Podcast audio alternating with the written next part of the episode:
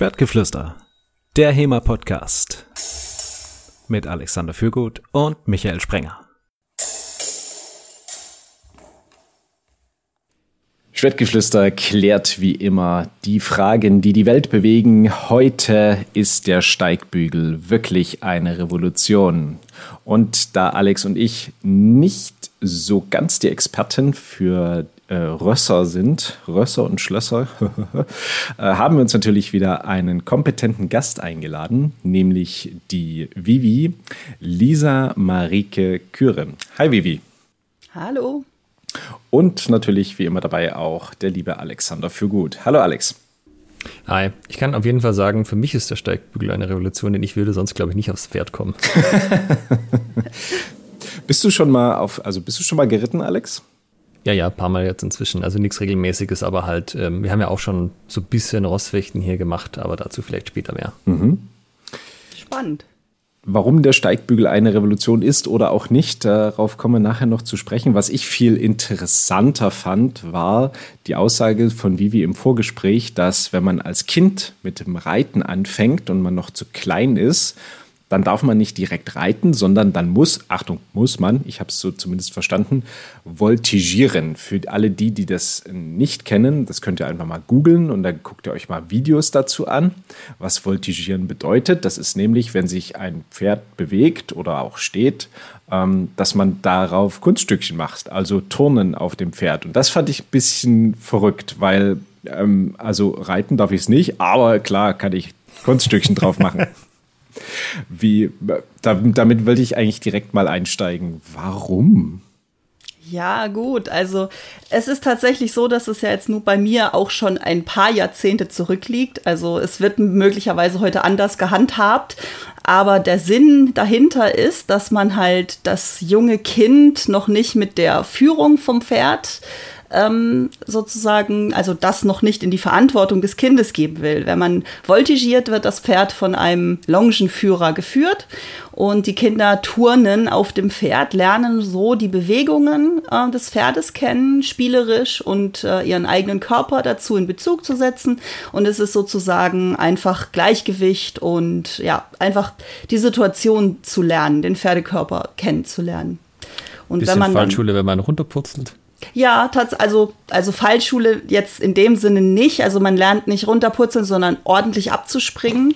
Okay. Ähm, aber es ist natürlich, es nimmt einen ein bisschen die Angst davor. Das ist, glaube ich, auch tatsächlich der Sinn, dass man nicht dieses hohe Wesen, dass man denkt, oh Gott, was ist das äh, furchtbar, sondern dass man weiß, okay, ich kann da raufspringen, ich kann da runterspringen, das ist safe.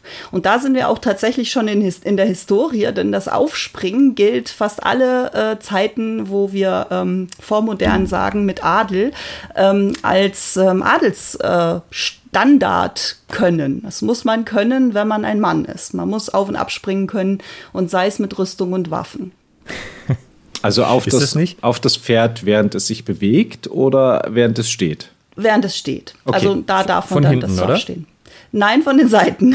Beiden Seiten. Ich wollte gerade fragen, von hinten ist ja eigentlich da, wo man immer ein bisschen aufpassen muss. Nee, hinten nicht. Das, das wäre auch nicht, ähm, nicht sinnvoll, ja, genau.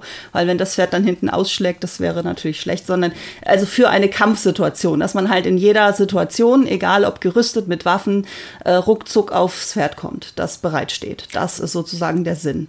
Und sich da mühsam hochzuquälen, wäre im Grunde dann unmännlich und gegen die Adelstugenden und Fähigkeiten, die man beherrschen muss. Aber wir reden ohne Steigbügel, oder? Sie steht quasi neben dem Pferd und Richtig, macht dann Satz springen. oben. Genau, okay. aufs Pferd kommen, ja. So, so wie, wie man sich jetzt äh, in einem, in einem Wildwestern-Film vorstellt. Also man hat gerade eine Bank ausgeraubt, rennt da jetzt raus, die Pferde stehen parat, zack, da drauf gesprungen und losgeritten. Also das. Ja, so ungefähr, denke ich, ja. das wird in den Büchern natürlich nicht so beschrieben, sondern da heißt es nur, es ist halt wichtig, das zu üben in den Vorschriften, aber ja. Das, und das schon seit der Antike tatsächlich, können wir das nachweisen, ja. Und jetzt natürlich die Frage, äh, das kannst du auch? Nein, ah, okay. erwischt. Nein, also wir haben auch ein bisschen mit Fallschule und so angefangen. Ähm, da, deswegen ist es auch gut, wenn Kinder so anfangen mit, ähm, so wie eigentlich beim HIMA, ja, wenn, wenn man das Kind direkt ausbildet, mit Ringen anfangen sollte. Auch da meinerseits eklatante Lücken, ähm, weil das die Urprinzipien im Grunde beinhaltet. Ne? Wie gesagt, draufkommen, den, den Pferdekörper kennen, das Gleichgewicht, einfach zementieren im Gehirn, dass man da nicht drüber nachdenken muss. Das ist wie Fahrradfahren, ähm, das ist dann drin. Und das sollte im Grunde am Anfang der Ausbildung stehen, tatsächlich, ja. Also ich glaube, Voltigieren am Anfang ist noch nicht so auf der Mode. Ich habe eine Freundin, die ist jetzt so um die 30 rum und bei der war das auch so, dass die als Kind halt erst mit Voltigieren anfangen musste. Ja, ich unterrichte jetzt allerdings auch in einem Reitverein, die setzen auch schon kleine Kinder auf kleine Pferde. Also sogar schon dreijährige Kinder auf Chatties, ja. Okay. Lassen die alleine reiten. Ja, vielleicht äh, machen wir an der Stelle den Bogen und erzählen, was äh, du eigentlich so machst, Vivi, oder? Ja. Wie, wie bist du denn, also seit wann reitest du? Du hattest, ich weiß gar nicht, also im Vorgespräch hast du es gesagt, ich weiß gar nicht, ob du es jetzt schon erwähnt hattest. Ähm, wie ist dann deine reiterische Karriere? Seit wann ging es los und wie, was waren so die wichtigsten Stationen bis jetzt? Also ich kann mich nicht mal 100% erinnern, wann es vom Voltigieren ins tatsächliche Schulreiten ging. Also das ist dann damals das klassisch deutsche, äh, nach der deutschen Schule ähm, Abteilungsreiten. Da kommen dann alle Kinder auf, auf Ponys und dann wird halt in der Bahn Formationen geritten und man lernt oben zu sitzen, die Zügel zu halten und das Pferd in irgendeiner Form zu steuern, sage ich jetzt mal. Ähm, da war ich dann, keine Ahnung, vielleicht sechs ungefähr, als es losging. Und da hatte man dann regelmäßig, einmal in der Woche hatte man Reitstunde. Ähm, ich wollte immer reiten. Meine Eltern sind keine Pferdefamilie und das ist äh, im Grunde ein Nachteil. Also wenn, wenn man schon reingeboren wird in das Ganze, hat man ganz andere Möglichkeiten und Chancen auch schon als Kind. Und so ist man halt in diesem typischen Schulunterricht. Das heißt, vielleicht einmal die Woche, wenn Schulferien sind, Pause, äh, sitzt man dann auf einem Schulpony und reitet sozusagen im Kreis. Und äh, mit der Zeit, ich hatte dann auch oft Reiterferien, also es ist so dieses, diese typische, also man, man kann das heute auch so im Kulturgut so ein bisschen finden, äh, diese Pferdemädchen-Geschichte, ne? Also die große Liebe, äh, die erste große Liebe ist das Pferd. Und ja. ähm, ja, es ist äh, auch oft dargestellt, natürlich auch in heutigen Filmen. Ähm, dann waren Reiterferien, war so der Klassiker, dass man dann mit vielen anderen Mädels, meistens Mädels, Jungs waren da wirklich ähm, nur mit der Lupe zu suchen, dass man vielleicht mal irgendjemand gefunden hat, der irgendwo dabei war, gezwungenermaßen oder so, aber eigentlich war es eine reine Mädchenveranstaltung. Ähm, und dann Reiterferien und da hat man dann im Grunde eine Woche, zwei Wochen nichts anderes gemacht als äh, geritten, steil gemacht, Pferde gepflegt und äh, ja, sowas in der Art. Und dann habe ich halt, als ich älter wurde, für mich festgestellt, dass diese Art ähm, der, der, Philosophie, die dahinter steht, die man dort gelernt hat, für mich nicht so 100% passt. In meiner Suche, dass ich immer was mit Pferden machen wollte, immer die, den Zugang gesucht habe, wie ich mit diesen Tieren auch ähm, ja, irgendwie zusammenkommen kann. Ähm, und das so früh, also als Jugendliche war ich noch nicht im Sinne, dass ich mal Rossfechten machen will oder wie man auch jetzt im Reiterkreis sagt, angewandte Reitkunst, also sprich irgendetwas mit dem Pferd weiter tun, als nur drauf zu sitzen. Aber das hatte sich irgendwie schon so ein kleines bisschen abgezeichnet, dass ich dann zum Westernreiten gegangen bin. Und das war damals im Grunde die einzige Alternative, also als Jugendliche ungefähr, als ich so anfangen konnte, selber zu entscheiden. Also das ist so ein bisschen der Cowboy-Style. Ne? Man hat diese, diese Western-Sättel und man hat ein bisschen anderes Zaumzeug, andere Atmosphäre. Man reitet mit langen Zügeln, ein bisschen langen Steigbügeln. Es ist weniger ähm, forciert, weil ähm, das, die deutsche Schule hat halt auch, als ich noch klein war, sehr viel militärische ähm, ja, militärische Vibes, ähm, wo halt äh, einer in der Mitte steht und äh, ein bisschen rumbrüllt, nimm die Hände hoch. ähm, das ist der Reitunterricht, ne? Ja, und es wird halt nicht erklärt, warum nehme ich die Hände hoch, in welcher Situation. Also ich will nicht unbedingt grundsätzlich sagen, dass aller Reitunterricht so aussieht, aber es war halt sehr oft so. Äh, man ist war das nicht so ein bisschen so dieses äh, Westernreiten versus deutsche Schule reiten, so ein bisschen, wie wenn da jemand sagt, was ist der Unterschied zwischen Lichtenau und Viore langes Schwert und die Leute sagen, ah, weißt du, da muss man so und so, hm, kann das nicht so verallgemeinern, aber man kann schon sagen, das. Ja, wahrscheinlich, ja. Ich bin jetzt mittlerweile ja gar nicht mehr so drin, weil die, das ist alles schon meine Vergangenheit. Ich habe ja dann meine, meine Leidenschaft im, äh, in der eben Rekonstru Rekonstruktion historischer Reitkunst gefunden. Ähm, das kam dann aber erst im Erwachsenenalter. Da war schon das erste Pferd passiert. Also wenn wir jetzt mal Zeitraffer so ein bisschen. Ähm, du meinst das erste eigene? Das erste eigene Pferd, genau, das in mein Leben gefallen ist. Mm, und dadurch die ganze Sache viel intensivierter wurde. Also ich sage immer, der Unterschied zwischen einem normalen Menschen und einem Pferdemenschen ist die Sache, wie viel Zeit verbringst du womit. Und sobald du dein, dein eigenes Pferd hast, bist du ein Pferdemensch. Also du bist eigentlich sehr viel mit diesem Tier äh, zusammen und verbringst sehr viel Zeit und sehr viel Aufmerksamkeit damit. Ja. Und es kam halt, dass ich ähm, immer mehr in die, in die historische Richtung auch gerutscht bin. Dadurch, dass ich, kommen wir vielleicht auch noch zu, ähm, zum Schaukampf gefunden habe ähm, in meinem damaligen Wohnort bei Freiburg. Ähm, beim bunten Haufen äh, dann mitgemacht und Auftritte hatte und so den ersten Kontakt mit einem Schwert, einem Schwertadapter hatte, äh, was mich sehr fasziniert hatte. Und dadurch kamen dann diese Fragen. Ich habe ein Pferd, ich habe ein Schwert. Äh, wie kriege ich denn das irgendwie zusammen? Und es waren so die ersten Gehversuche, ähm, dass man dann irgendwie in Richtung Stuntreiten geguckt hat. Und irgendwann hat man dann auch eben diese Rekonstruktion historischer Reitkunst gefunden. In meinem Fall habe ich einen Vortrag von Ben Branderup gehört, ähm, der die akademische Reitkunst begründet hat. Und das war meine Initialzündung. Danach war ich völlig gefangen und habe aus dem Grunde dann auch irgendwann angefangen, eben Geschichte oder beziehungsweise Kulturwissenschaften zu studieren. Der Ben Branderup, was, was war da der Inhalt dieses Vortrages? Also was hat dich daran so fasziniert? Geschichte. Also wenn man es wirklich ganz kurz, äh, das, das war das, was uns damals im Grunde auch immer fehlte, so dieses, was haben Menschen mit Pferden getan und warum? Ähm, und er kann sehr faszinierend sprechen. Er kann ein, ein Panorama an Quellen und ähm, einfach vergangenen Zeiten eröffnen, in denen die Pferde wunderbarste Dinge konnten und taten und die Menschen ähm, ein hohes, sehr hohes Wissen ähm, über den Pferdekörper und seine Eignung eben auch in Kampfhandlungen bis hin zu Kampfhandlungen, sowohl zur Repräsentation als auch Kampfhandlungen ähm, und das war so ein Aha-Erlebnis, wo man gedacht hat, ja, das ist es. Und das müssen wir im Grunde wiederfinden. Ähm, ich will das jetzt, das ist mein historisches Ich. Seitdem ist viel passiert und ähm, äh, sehr viel auch ähm, Reflexion darüber, über den Gegenstand passiert. Aber damals war ich eben wirklich der festen Überzeugung, ja, das, das muss es sein. Wir müssen in die Quellen gucken. Wir müssen gucken, was sind das für Tools, die da beschrieben werden. Ähm, Genau, um dann eben den Pferdekörper auf historische Art zu trainieren, zu formen und auszubilden. Man würde ja jetzt als Laie denken, wenn ich in einer Zeit lebe, wo ich einen signifikanten Teil meiner Zeit auf dem Rücken eines Pferdes verbringe, mein Vater vor mir genauso, mein Großvater vor mir genauso, weil ich zum Beispiel in irgendeiner kleineren Adelslinie bin, wo ich halt immer von A nach B reite, um irgendwas äh, anzuschauen, ob da alles auch mit rechten Dingen zugeht, dass man dann allein durch die intensive Beschäftigung damit sich besser mit Pferden auskennen als heute, wo das ja so ein reines Hobby-Ding ist, wo ich halt neben acht Stunden Arbeit äh, morgens und abends vielleicht einmal zum Pferd gehe und noch ein bisschen reite. Also rein, dass die Menge halt einen ziemlich krassen Unterschied machen muss, plus halt, dass das diese weite Verbreitung in der Gesellschaft selber.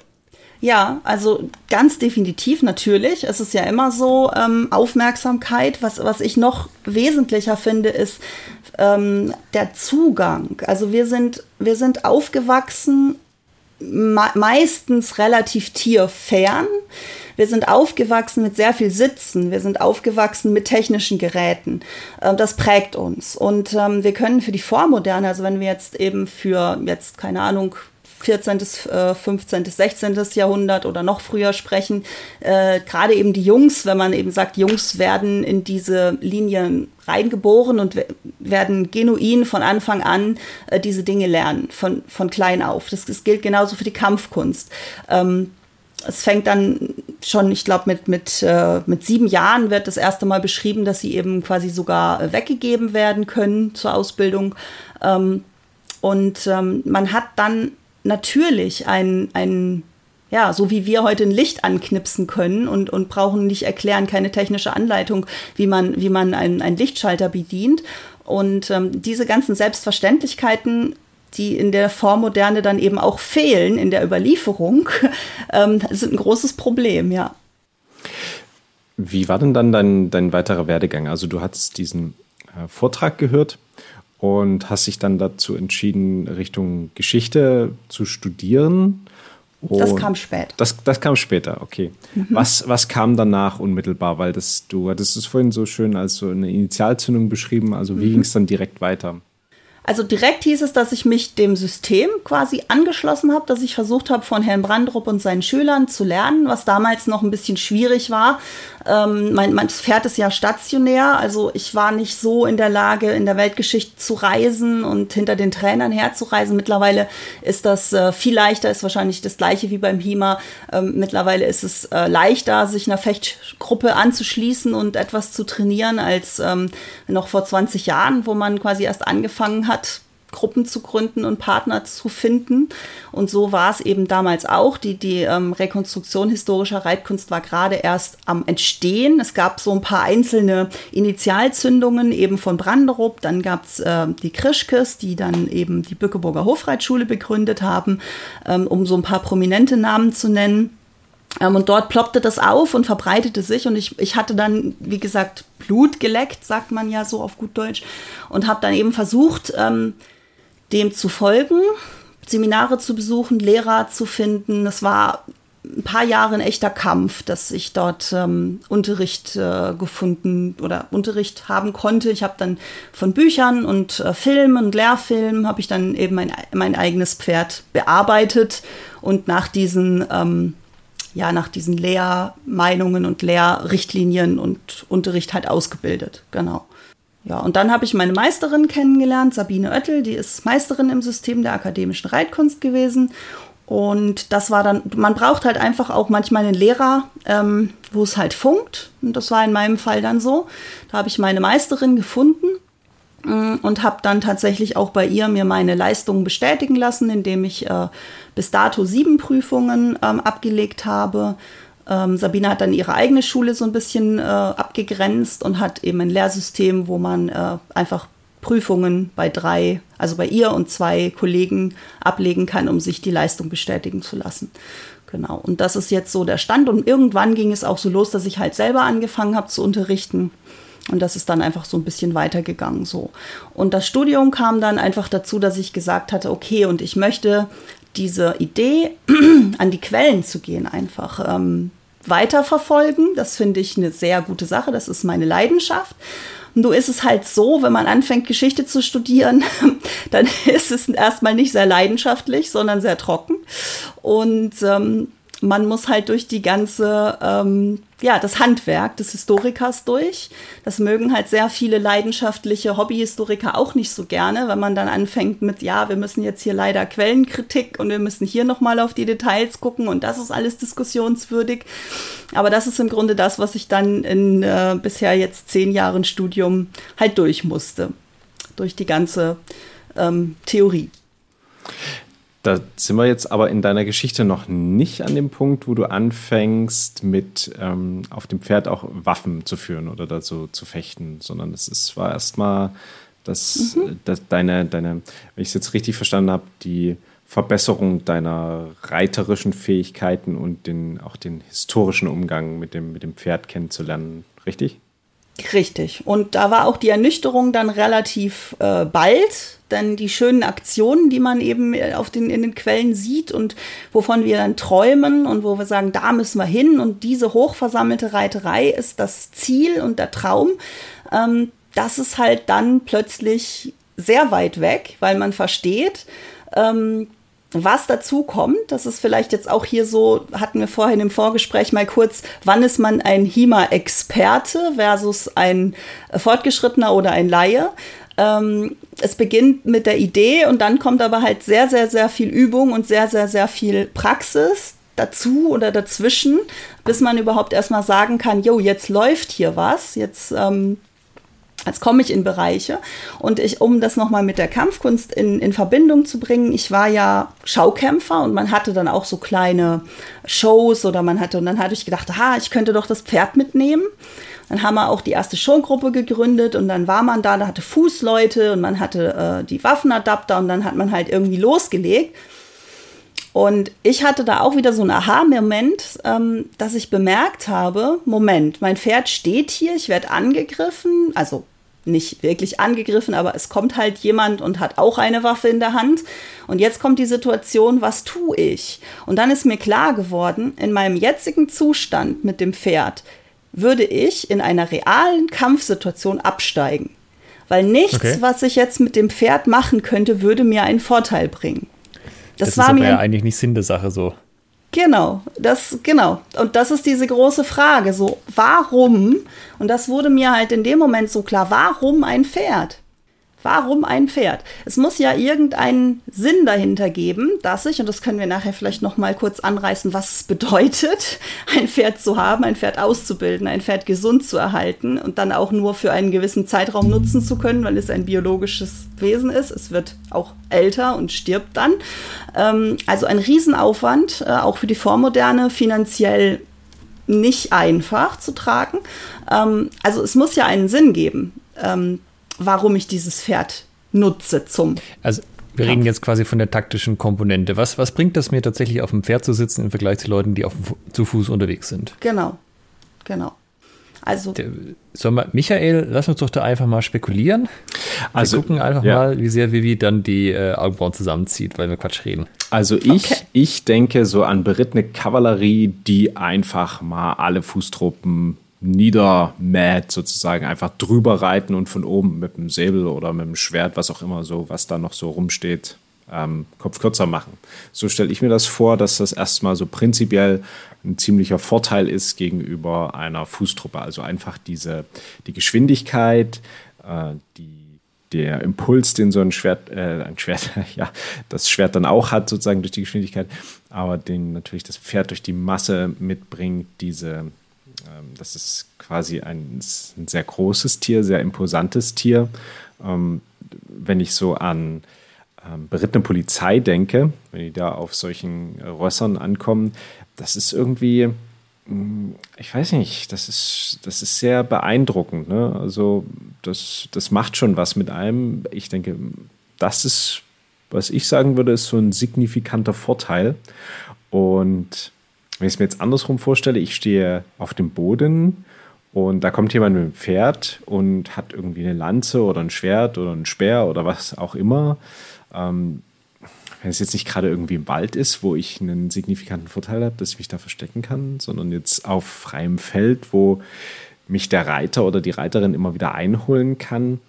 Mm, das wäre jetzt so meine Idee, was der, der signifikante Vorteil des, des Pferdes ist. Ich hätte tatsächlich auch gedacht, Geschwindigkeit, also einfach so Navigationsfähigkeit, dass man halt schnell an neue Positionen kommt, wenn das irgendwie notwendig sein sollte, auch Leute flankieren und so. Und äh, vielleicht auch das ganze Thema Erschöpfung. Also Reiten ist natürlich auch was, was körperlich anstrengend ist, aber ähm, trotzdem vielleicht, dass ich mir es da einfach länger erlauben kann, äh, zum Beispiel in schwerer Rüstung im Einsatz zu sein, was zu Fuß halt ziemlich ermüdend wäre und dadurch halt irgendwie besser gepanzert bin. Aber jetzt weniger mit diesem äh, Frontal und dann rein mit dem Pferd, sondern halt eher so dieses, ich kann schnell von A nach B, wo die halt Fußtruppen nicht so schnell sind. Das wäre so meine Idee gewesen. Also zumindest jetzt für, für unsere Gegend. Ich meine, vom Pferd runter Bogenschießen geht ja auch sie im Mongolen und so. Und jetzt, jetzt sind wir gespannt auf die Auflösung. Ja. Jetzt, jetzt kommt's, okay. Warum ähm, also, Pferd? Tatsächlich ist es sehr spannend. Ich habe jetzt, hab jetzt hier versucht, mit den Fingern die, die Punkte nochmal ähm, zu, zu äh, festzuhalten, die gerade kamen, weil war, war wirklich gut. Ähm, tatsächlich sehr modern. Also ähm, grundsätzlich würde ich sofort sagen, ähm, Geschwindigkeit, äh, dann war der psychologische Faktor, ähm, das war die Masse-Thema ähm, und die Mobilität. Das sind alles Punkte, die sofort eingeloggt werden, alles komplett korrekt. Die Mobilität habe ich jetzt sogar noch als Faktor für die moderne Kavallerie im 20. Jahrhundert. Da gibt es einen mhm. wunderbaren, ähm, ich weiß nicht, ob ich das jetzt sagen darf, aber da gibt es auf YouTube eine tolle ähm, Sache über dieses Mythos äh, Kavallerie versus Panzer äh, wen das interessiert. Und da war auch das tatsächlich Thema, ähm, warum sogar noch, als die Technik in, äh, schon entwickelt war, warum noch Pferde? Und da war auch da genau das Thema. Weite Strecken, Mobilität, ähm, schneller als die Infanterie irgendwo vor Ort zu sein.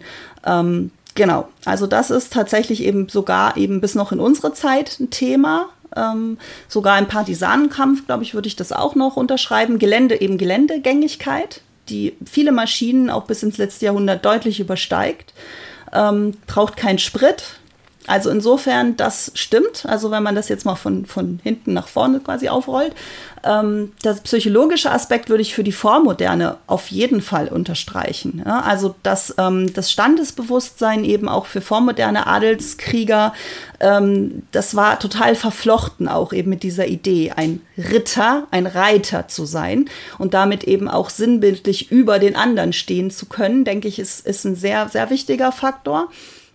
Und wenn wir dann an die Rekonstruktion von Rossfechten gehen und eben auch meine Antwort auf diese Frage, ein stehendes Pferd bringt mir relativ wenig. Es ist der Impuls der Masse. Ja, also die Kraft, wenn man denkt, 550 Kilo hat jetzt mein äh, Nachwuchspferd, dann lass es 500 bis 60 Kilo sein, beschleunigte Masse. Ähm, ich bin kein Mathematiker, ich kann das nicht berechnen, aber da kommt Druck zustande, der ist jenseits von Gut und Böse. Also da kann wirklich, wir haben einfach nur mal im Schritt so Spiele gemacht mit einem Schwertadapter aus Metall auf die Fechtmaske drauf und einfach nur einen langen Ort ausgestreckt durchgezogen da knallt einem der Kopf ins Genick und man muss aufpassen, dass man nicht ähm, quasi noch ein Trauma, Schädeltrauma davon bekommt. Also das sind wirklich Kräfte, die, ähm, die, sind, die sind real. Also wenn man das nicht nutzt, ist man quasi auch ein bisschen äh, dumm. Ne? Also das ist im Grunde der Vorteil, den du hast, wenn du auf dem Pferd sitzt. Und da kommen wir dann auch nachher noch mal zu, zu meinen Rekonstruktionsideen oder auch zu meinen Interpretationen der Quellen, weil ich glaube, das ist der absolute Punkt daran. Also ich hätte es auch gedacht, wenn ich jetzt zum Beispiel einen gerüsteten Gegner habe und ich habe, sagen wir mal, einen Speer und ich steche den zu Fuß, dann gleitet halt der Speer irgendwo hin ab, das juckt ihn nicht großartig. Ähm, wenn ich aber das gleiche mache vom Pferderücken aus, dann bolze ich den halt um, ja, dann liegt der halt erstmal. Ähm, und also ja, dieses Impulsding, auch wenn ich jetzt vielleicht trotzdem nicht die Rüstung durchdringen kann, halt auf jeden Fall, dass der, das, äh, ja, das scheppert ordentlich, sagen wir mal. Wir erinnern, ja. wir erinnern uns an die Folge mit Arne Kutz ähm, zum Thema auch, was bedeutet es, ein Ritter zu sein, wo wir auch ausgiebig so über das Tjosten auch in der heutigen Zeit geredet haben. Und ich habe da le lebhaft diesen Ausspruch von Arne in Erinnerung, äh, als du, Alex, fragtest, ähm, wie, wie, fühlt sich das denn an, so vom Pferd gestoßen zu werden, so, so eine Lanze plötzlich da so reingeballert zu kriegen. Und äh, Arne meinte da so mit seinem charmanten holländischen Akzent, ja, warst du schon mal in einem Autounfall?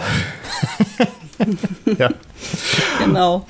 Ja, und die Jungs setzen sich da ja auch ähm, der, dem Druck so aus, dass sie teilweise auch wirklich dann äh, teilweise Gehirnerschütterungen haben, wie man hört oder so. Ne? Also ähm, dieses Kampfspiel, was dann letztlich das Tjosten geworden ist, ähm, in der Zeit noch mit den Vollholzlanzen, also das ist jetzt eben ähm, das ist jetzt, ich weiß nicht, ob ich jetzt schon in den geschichtlichen Teil übergleiten soll, aber ähm, man kommt ja dann immer mehr davon ab, äh, diese Kampfspiele gefährlich zu, zu haben, weil das halt immer noch tatsächlich, obwohl die Lanzen in, in, in Stumpf sind und diese Turnierkrönchen haben, äh, wo es einfach nur noch darum geht, eben diesen Druck aufzubauen, diesen Druck auszuhalten oder halt nicht. Und das äh, spektakuläre Brechen der Lanzen ist immer noch wahnsinnig gefährlich. Also es ist ähm, kein Spaß. Und ich glaube, es war Heinrich der Zweite in Frankreich, lass mich lügen, 15. Jahrhundert, 16. Jahrhundert, der durch einen Splitter, legendär, durch einen Splitter der Lanze durch den Seeschlitz durchs Auge ins Hirn verstorben ist, was in Frankreich offenbar so ein großes Trauma ausgelöst hat, dass jedes Reitbuch dann hinterher sowohl Pluvinel als auch Guerinier immer wieder beschreiben, dass deswegen macht man das nicht mehr, weil das ist einfach viel zu gefährlich. Ich habe da ein Buch von Tobias Capwell hier über die Geschichte der, ähm, ja, des Lanzenstechens im Endeffekt. Und wenn ich das so richtig im Kopf habe, hat das angefangen als so ein bisschen Schlachtfeldsimulation. Man hatte ein Schild, aber hatte zum Beispiel noch offene Helme.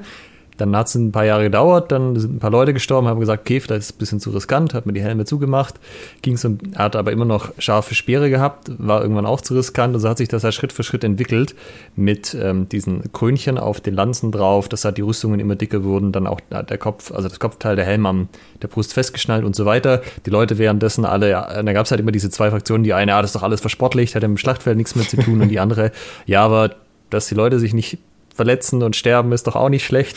Also es äh, ist irgendwie das, wie ich so verstanden habe, wie sich das halt auch entwickelt hat.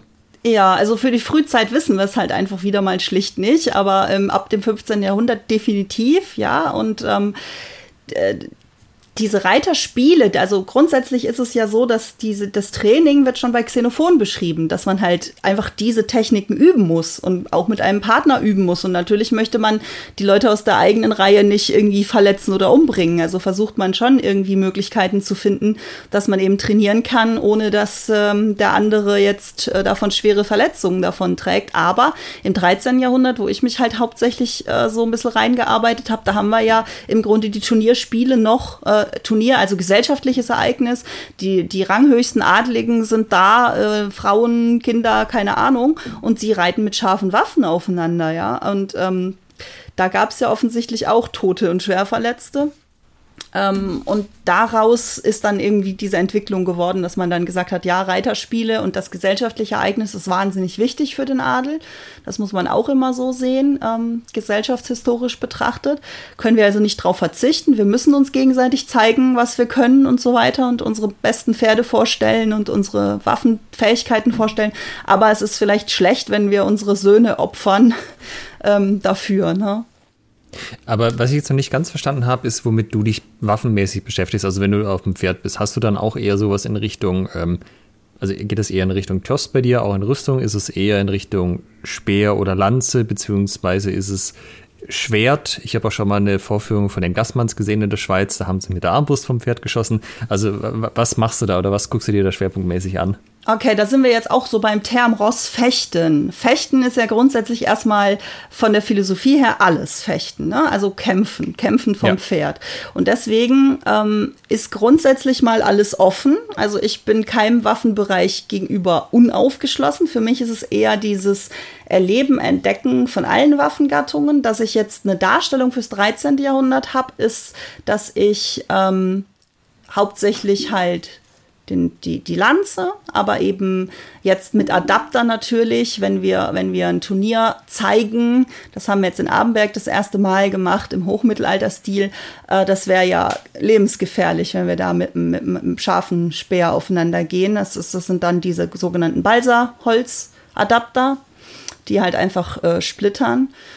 Ähm, mit Harnisch oder ohne? Mit Harnisch, ja, mit Kettenrüstung. Okay. Aber die Kettenrüstung hilft ja in dem Sinne nicht viel an Schutz. Also wenn, wenn man jetzt ähm, irgendwas äh, auf den Körper äh, geknallt bekommt und das nicht mit dem Schild abfangen kann, ähm, hat man da wenig äh, entgegenzusetzen. Ne? Also ja. es ist anders als im 15. Jahrhundert. Und, und auch unsere Helme schützen das Gesicht. Aber der ganz große Faktor ist auch äh, runterfallen, würde jetzt keiner von uns wirklich mal probieren wollen. Ähm, das, weil unsere Helme so mit dem Genick und so, da sind wir jetzt gerade dran, dass ähm, diese Sicherheitslücken noch irgendwie zu überprüfen. Das sind alles Sachen, die einem halt begegnen, wenn man hochmittelalterliche Tiost äh, und, und Kampftechniken bearbeitet. Und wenn wir beim Hochmittelalter sind, dann ist eben auch, wie gesagt, der Bogen Thema. Es ist auch noch das Werfen äh, des Speeres der Lanze Thema. Das haben wir jetzt auch erst wieder geübt. Und es geht halt einfach darum, dass man die, also für mich ist es so, den Gesamtkomplex zu verstehen. Wenn ich jetzt aufs moderne Rossfechten gucke und die Sache eben die Rekonstruktion von, ähm, von, von Fechten zu Pferd mit Schwert, ähm, das ist etwas, wo ich mich eben so äh, ein bisschen drauf ähm, spezialisiert habe oder mich, mich weiter spezialisieren möchte. Ähm, das ist dann nochmal so ein bisschen ein extra Punkt. Das mache ich auch nicht, um etwas zu zeigen. Also wie gesagt, wenn ich einen Speer werfe, dann ist es mir jetzt auch nicht so wichtig, dass das jetzt besonders kunstvoll ist. Das zeige ich halt. Äh, ich möchte es für mich können.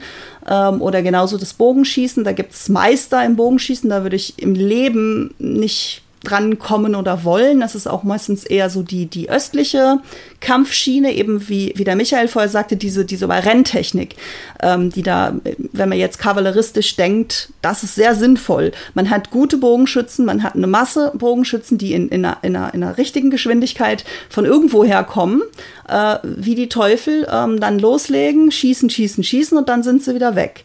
Das ähm, war eben auch historisch, psychologisch gesehen ähm, gravierend für äh, die, die Menschen, das zu erleben. Ähm, und das ist aber eher sagt man halt ein bisschen so die asiatische Technik, während wir hier so in Mitteleuropa eben diese, diese hm, Zweikampf-Idee ein bisschen auch haben und dieses Rossfechten, wie wir es jetzt dann heute so modern ähm, rekonstruieren oder rekonstruieren wollen, ist diese Zweikampf-Idee. Also wenn ich dich jetzt richtig verstehe, geht es dir quasi um so einen holistischen Ansatz, damit du ein Verständnis für das Gesamtsystem kriegst. Also jetzt nicht so sehr, das ist jetzt irgendwie die eine Waffe, die dich interessiert, sondern du möchtest das, das Rossfechten quasi verstehen, so wie es bei uns gemacht wurde. Und dafür ist es halt notwendig, mit mehreren Waffen dann auch umgehen zu können. Ja, genau. Genau. Also das ist so mein, mein, meine Grundidee. Ähm, dass ich da eben auch eine Meinung zu haben kann, dass ich eben sagen kann, das hat, das hat man mal probiert, das hat man mal gefühlt. Ähm, auch vom Reiterlichen her, was brauche ich für die einzelnen Waffengattungen? Was ist wichtig? Was sind die, ähm, ja, was sind die Skills? Was ist wichtig? Können wir gerade nochmal, da war jetzt sehr viel dabei an Waffen, können wir das gerade nochmal zusammenfassen, was du bisher ausprobiert hast vom Pferd aus und in welcher Kombination? Also du hast ja das Speerwerfen zum Beispiel angesprochen und das mhm. Bogenschießen. Ist es dann auch auf ein, auf ein anderes, sich bewegendes Ziel oder dann einfach nur auf den, auf den Boden? Und hast du auch Sachen ausprobiert, wo es quasi im, in direkten Kon Gegnerkontakt geht? Okay, da, da wäre jetzt ein Unterthema. Das ist nämlich die moderne Zeit und die Partner. Also tatsächlich ähm, habe ich die meisten Sachen auf Ziele ähm, gemacht. Also jetzt Sperrwerfen zum Beispiel nicht auf dem Partner. Da haben wir jetzt was rausgefunden, ähm, uralte Spiele, die offensichtlich ähm, mit stumpfen Stöcken sich gegenseitig abwerfen, so Reiterspiele. Ähm, das wollte man jetzt mal irgendwie so anfangen, nachdem wir angefangen haben mit Speerenwerfen. Ähm, aber das große Thema ist ja hier, ähm, jetzt in, in, in die Moderne genommen, habe zwei gesunde, trainierte, nervenstarke Pferde zur Verfügung ähm, und zwei Menschen, die diese reiten können, plus die auch in der Lage sind, während das, dessen, dass sie reiten, die folgend beschriebenen Waffen entsprechend zu bedienen. Und da sind wir in der Moderne und da kommt das ganz große Thema, äh, man ist in der glücklichen Situation, wenn man das hat, wenn man wenigstens zwei Menschen und zwei Pferde hat, äh, die man einsetzen kann. Also es ist relativ selten sozusagen, dass es heute das vorkommt. Ist relativ selten, ja. Mhm. Und deswegen ist das große Thema, wir haben es kurz von den Pferdemädchen, wir haben halt mehr äh, weibliche Menschen, die die Pferdeexpertise bringen und ähm, wenig HIMA-Expertise. Das da will ich mich gar nicht ausnehmen. Meine HIMA-Expertise ist vielleicht von Laien zu, äh, zu fortgeschrittenen Level, sage ich jetzt mal, ähm, ist nicht auf einem Expertenlevel. Ich bin nicht dreimal in der Woche in der Fechthalle gestanden und habe mich wirklich in, in das Thema reingefuchst. Das konnte ich nicht, weil äh, Pferd zieht einen Hauptteil meiner Zeit, meiner Aufmerksamkeit und sonstige Ressourcen. Ähm, und das ist halt der Realitätsfaktor an dem ganzen Spiel.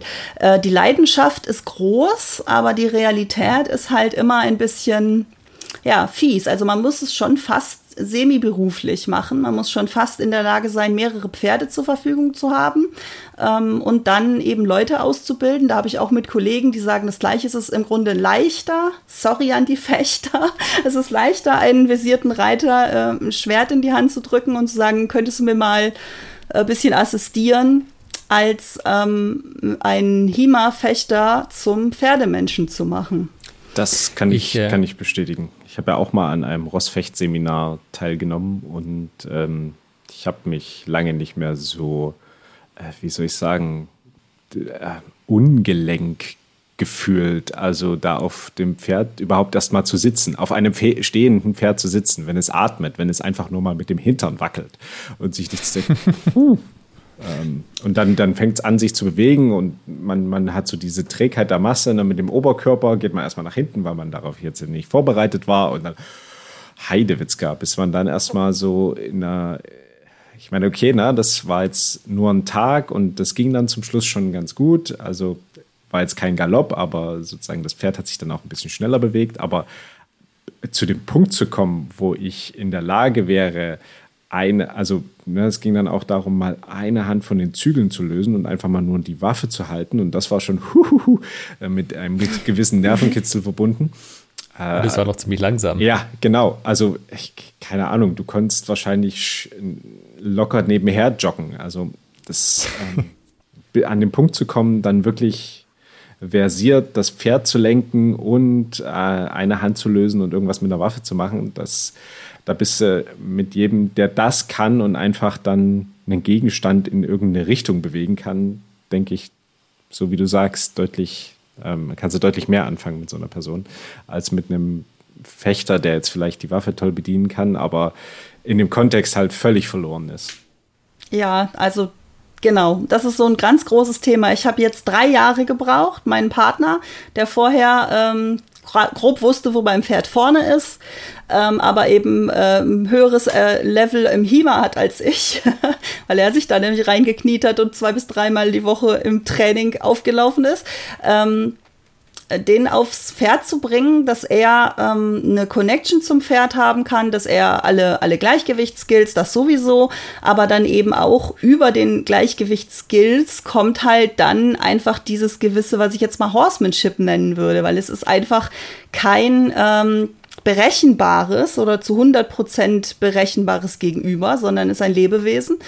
Und ähm, das ist halt so der Punkt. Und jetzt so langsam kann ich ihm äh, mein älteres Pferd in die Hand drücken und sagen, so, jetzt machen wir was gegeneinander. Ähm, genau, also drei Jahre waren es ungefähr, dass ich sagen kann, jetzt so langsam, auch mit Galopp, kommt's. Ich habe tatsächlich dieses Jahr einen Reitkurs gemacht. Das war auf Isländer bzw. Fjordpferden. Das ist eine sehr, ist eine sehr entspannte Pferderasse. Mhm. Ähm, und da habe ich halt auch ein bisschen mit den, vor allem Mädels da geredet natürlich. Und äh, also die Intensität, mit der die halt sich auch über Pferd kümmern müssen und was die auch für Einschränkungen bereit sind, in Kauf zu nehmen, das ist so, wie andere Leute halt Leistungssport machen, nur dass am Ende halt keine leistungssportliche Karriere daraus springt. Also die eine war so, ja, sie lebt halt in einer Mini-Wohnung und hat eigentlich einen sehr gut bezahlten Job, aber das braucht sie halt alles andere für das Pferd so. Da bist du morgens, äh, abends mindestens einmal beim Pferd, ähm, selbst wenn du irgendwie Reitbeteiligung hast oder das, dir das teilt. Also das ist wirklich ein, also du hast das bei vielen von denen gemerkt, die haben halt ihr komplettes Leben um ihr Pferd drumherum organisiert. Und das hat auch in einer der Intensität, in der die meisten Leute, also auch die, die ein bisschen ambitionierter sind, halt auch kein HEMA machen. Das musst du ganz klar so sagen. Also ich meine, dann sind die Leute halt irgendwie mal statt dreimal, viermal die Woche und vielleicht einmal im Monat am Wochenende noch irgendwie unterwegs. Aber das ist halt immer noch viel, viel weniger, als wenn du halt ein Pferd hast und dich darum kümmern musst. Genau so ist das, ja, genau so ist das. Und hier äh, gleiches Beispiel, äh, jetzt Pferd im Selbstversorgerstall, das heißt vier bis fünf Stunden täglich, meistens zweimal. Ähm, sind einfach äh, abzuleisten, sind da. Ne? Und das halt 365. Ähm, es, das Pferd muss auch an Sonn- und Feiertagen äh, gemistet, gemacht und bewegt werden. Und ähm, das sind halt einfach wirklich große ähm, ja, Hin Hindernisse da, dass wir auch äh, sagen, die, die Rossfechtszene ist da noch sehr, sehr, sehr in den Kinderschuhen. Ähm, weil es einfach natürlich sehr wenig Menschen gibt, die ähm, die, die doppelte Expertise und die doppelte Zeit ähm, bringen können und wollen. Aber ich will hier auch immer sagen, Leute, macht's bitte. Wir brauchen Leute. Ich höre halt immer von den Rossfechtern, mit denen ich rede, so das Kann-Problem raus. Ähm, Reiten ist vor allem halt in der Moderne jetzt ein, ein, Damensport und die haben halt mit dieser ganzen Kampfkussschiene meistens, können die nicht so viel anfangen und dann hast du zwar Leute, die reiten können, aber so, ach, jetzt dann mit dem Schwert, ach nee, das ja. ist nicht meins. Ja, wobei ich sagen muss, es gibt eine Trendwende und auch Damen haben Lust, zumindest in Richtung der Kampfspiele. Also so richtig, da kommen wir jetzt auch wieder zu dem, wie ernst und, und wie sehr darf denn Fechten bitte sein, äh, Thema. Ja, gerade eben auch, wenn, wenn wir Tiere dabei haben, ähm, mit was für Geräten, sage ich jetzt mal, arbeiten wir, wie schützen wir wen und so. Ähm, das ist ja auch nochmal ein großes Thema. Ähm, aber es gibt tatsächlich auch Damen, die äh, Interesse haben. Und ich bin ja auch so ein bisschen mit den S-Finks ähm, da verbandelt, weil ich das ganz toll fand, die, die, die Frauen des HIMA so ein bisschen untereinander, weil es ja auch im, schon allein im HIMA einen, einen deutlichen Überhang gibt, sage ich jetzt mal auch in den Trainingshallen, wenn ich mich so umgeguckt habe, äh, ist es glaube ich, dass ähm, jetzt sage ich mal von, von zehn Leuten ist vielleicht eine Frau auf Expertenlevel das andere sind Herren. Also ich glaube, da ist die Gewichtung auch noch immer so ein bisschen ähm, Richtung äh, den Herren einfach. Was aber für mich kein Hinderungsgrund ist. Ich bin da ein bisschen, dass ich sage, ja, Frauen ans Schwert, ähm, das ist eine tolle Sache. Und klar, wir haben jetzt in der, in der Situation so ein bisschen das ähm, in, der, in der Szene, dass sich ähm, die Herren interessieren für, fürs Reiten, fürs Pferd. Und ähm, die Damen sich ein bisschen öffnen Richtung Hima. Und dann gibt es jetzt die neuen Paarungen, dass halt ähm, die Pferdedamen sich mit Hima Männern zusammentun. Und das ist jetzt sozusagen die neue Rossfechtszene, die entsteht. Ja, ist, ist ja nicht der blödste Ansatz, ne? weil irgendwoher muss natürlich die Expertise von beiden Seiten dann am Ende auch kommen. Ja, vielleicht muss man da schon früher ansetzen und die Mädels irgendwie jung ködern. Ich weiß nicht, ob es diese Printmagazine noch gibt, so Bibitina-Style mit mein Pferd und ich. Genau. Da schon äh, Rossfechten platzieren. Ja, mein, mein, genau. mein Pferd, mein Schwert und ich. Ja, ja. Oh, ja genau. ich wäre sofort dabei, das wär's. Mit wehenden Haaren und äh, ein bisschen Pathos. Ja, das ist sehr schade, dass, dass wir das immer noch heute so ein bisschen ähm, geschlechtermäßig aufziehen die ganze kulturelle Geschichte. Es ist echt schade, weil eigentlich sind viele Mädchen, ich war auch eigentlich als Kind überhaupt nicht ähm, im, im Modus, dass ich jetzt unbedingt hier den, den, den vollweiblichen Lebensstil, sag ich jetzt mal so, durchziehen müsste. Bin aber erst sehr spät eben als auf das Schwert gekommen. Das ja, ist halt einfach so gewesen. Aber es ist definitiv eine tolle Sache und äh, wer da Interesse hat. Ich habe auch schon sehr viele Jungs unterrichtet, dann wie gesagt, weil ich eben in der Mangelung von Partnern ist halt dann die Sache, dass man halt dann eben versucht, die HIMA-Leute aufs Pferd zu bringen. habe ich dann das erste Mal mit der Julia Gräf, meiner Reitlehrerin, äh, meiner Fechttrainerin fürs 1,33 angefangen. Die musste dann aber leider beruflich wegziehen und unsere ganzen Bemühungen versackten. Und dann habe ich jetzt meinen jetzigen Partner aufs Pferd gebracht. Und es ist etwas mühselig, aber es ist möglich. Also auch ähm, wer jetzt keine Pferdeerfahrung hat, man muss natürlich sagen, ich will. Und ich will auch durch die nicht so tollen Zeiten. Und ich weiß, ich nehme in Kauf, dass es ein paar Jahre geht. Ähm, wenn ich das Glück habe, jemand zu finden, der eben ausgebildete Pferde zur Verfügung hat und der einen auch da ein bisschen pusht in die Richtung. Aber es ist möglich. Also der Kollege Arne Kutz hat ja auch schon ähm, einige Herren aufs Pferd gebracht, die vorher, ähm, glaube ich, auch nur grob wussten, wo vorne ist. Ja, also ich finde, man merkt das auch. Ich habe jetzt, wir sind halt ein paar Mal so im Urlaub reiten gewesen, aber da ist ja, die Pferde kennen den Weg. Du kannst ein bisschen links und rechts lenken, passt schon. Dann haben wir hier ja so über den Verein ein bisschen Rossfechten gemacht und dann halt nochmal jetzt diesen Kurs dieses Jahr. Also, also ich habe echt begrenzte Pferdeerfahrung, aber du merkst halt trotzdem, das ist halt ein weiter Weg. So, ich bin jetzt an dem Punkt gewesen, also so ähm, leichten Trab mal gemacht hatte so mit Auf- und Abwippen im Rhythmus und so weiter. Äh, weißt du, so mit aufgerissenen Augen. Ah! und ganz am Ende, nach den zwei Tagen, ging es dann gerade so, dass ich mir ganz so die Panik hatte. Aber ja, wie Michael sagte, wenn, mir, wenn ich das jetzt projiziere drauf, dass dann irgendwann, das muss ja alles automatisch laufen mit dem Pferd. Du darfst ja da nicht drüber nachdenken können, dass du dich halt wieder diese mentale äh, Kapazität frei hast für die Waffe. Also du merkst, finde ich total, das ist einfach ein langer Prozess, bis du an den Punkt kommst, puh, also wenn du da nicht schon vor allem jung angefangen hast und irgendwie eh schon immer auf dem Pferd saßt, stelle ich mir das, glaube ich, auch schwierig vor, da als Erwachsener nochmal reinzufinden. Also wie gesagt, es ist möglich. Also mein Partner hat es geschafft. Also es ist so, dass man halt im Grunde am Ende vom Bauchnabel abwärts Reiter ist und vom Bauchnabel aufwärts ist man Fechter.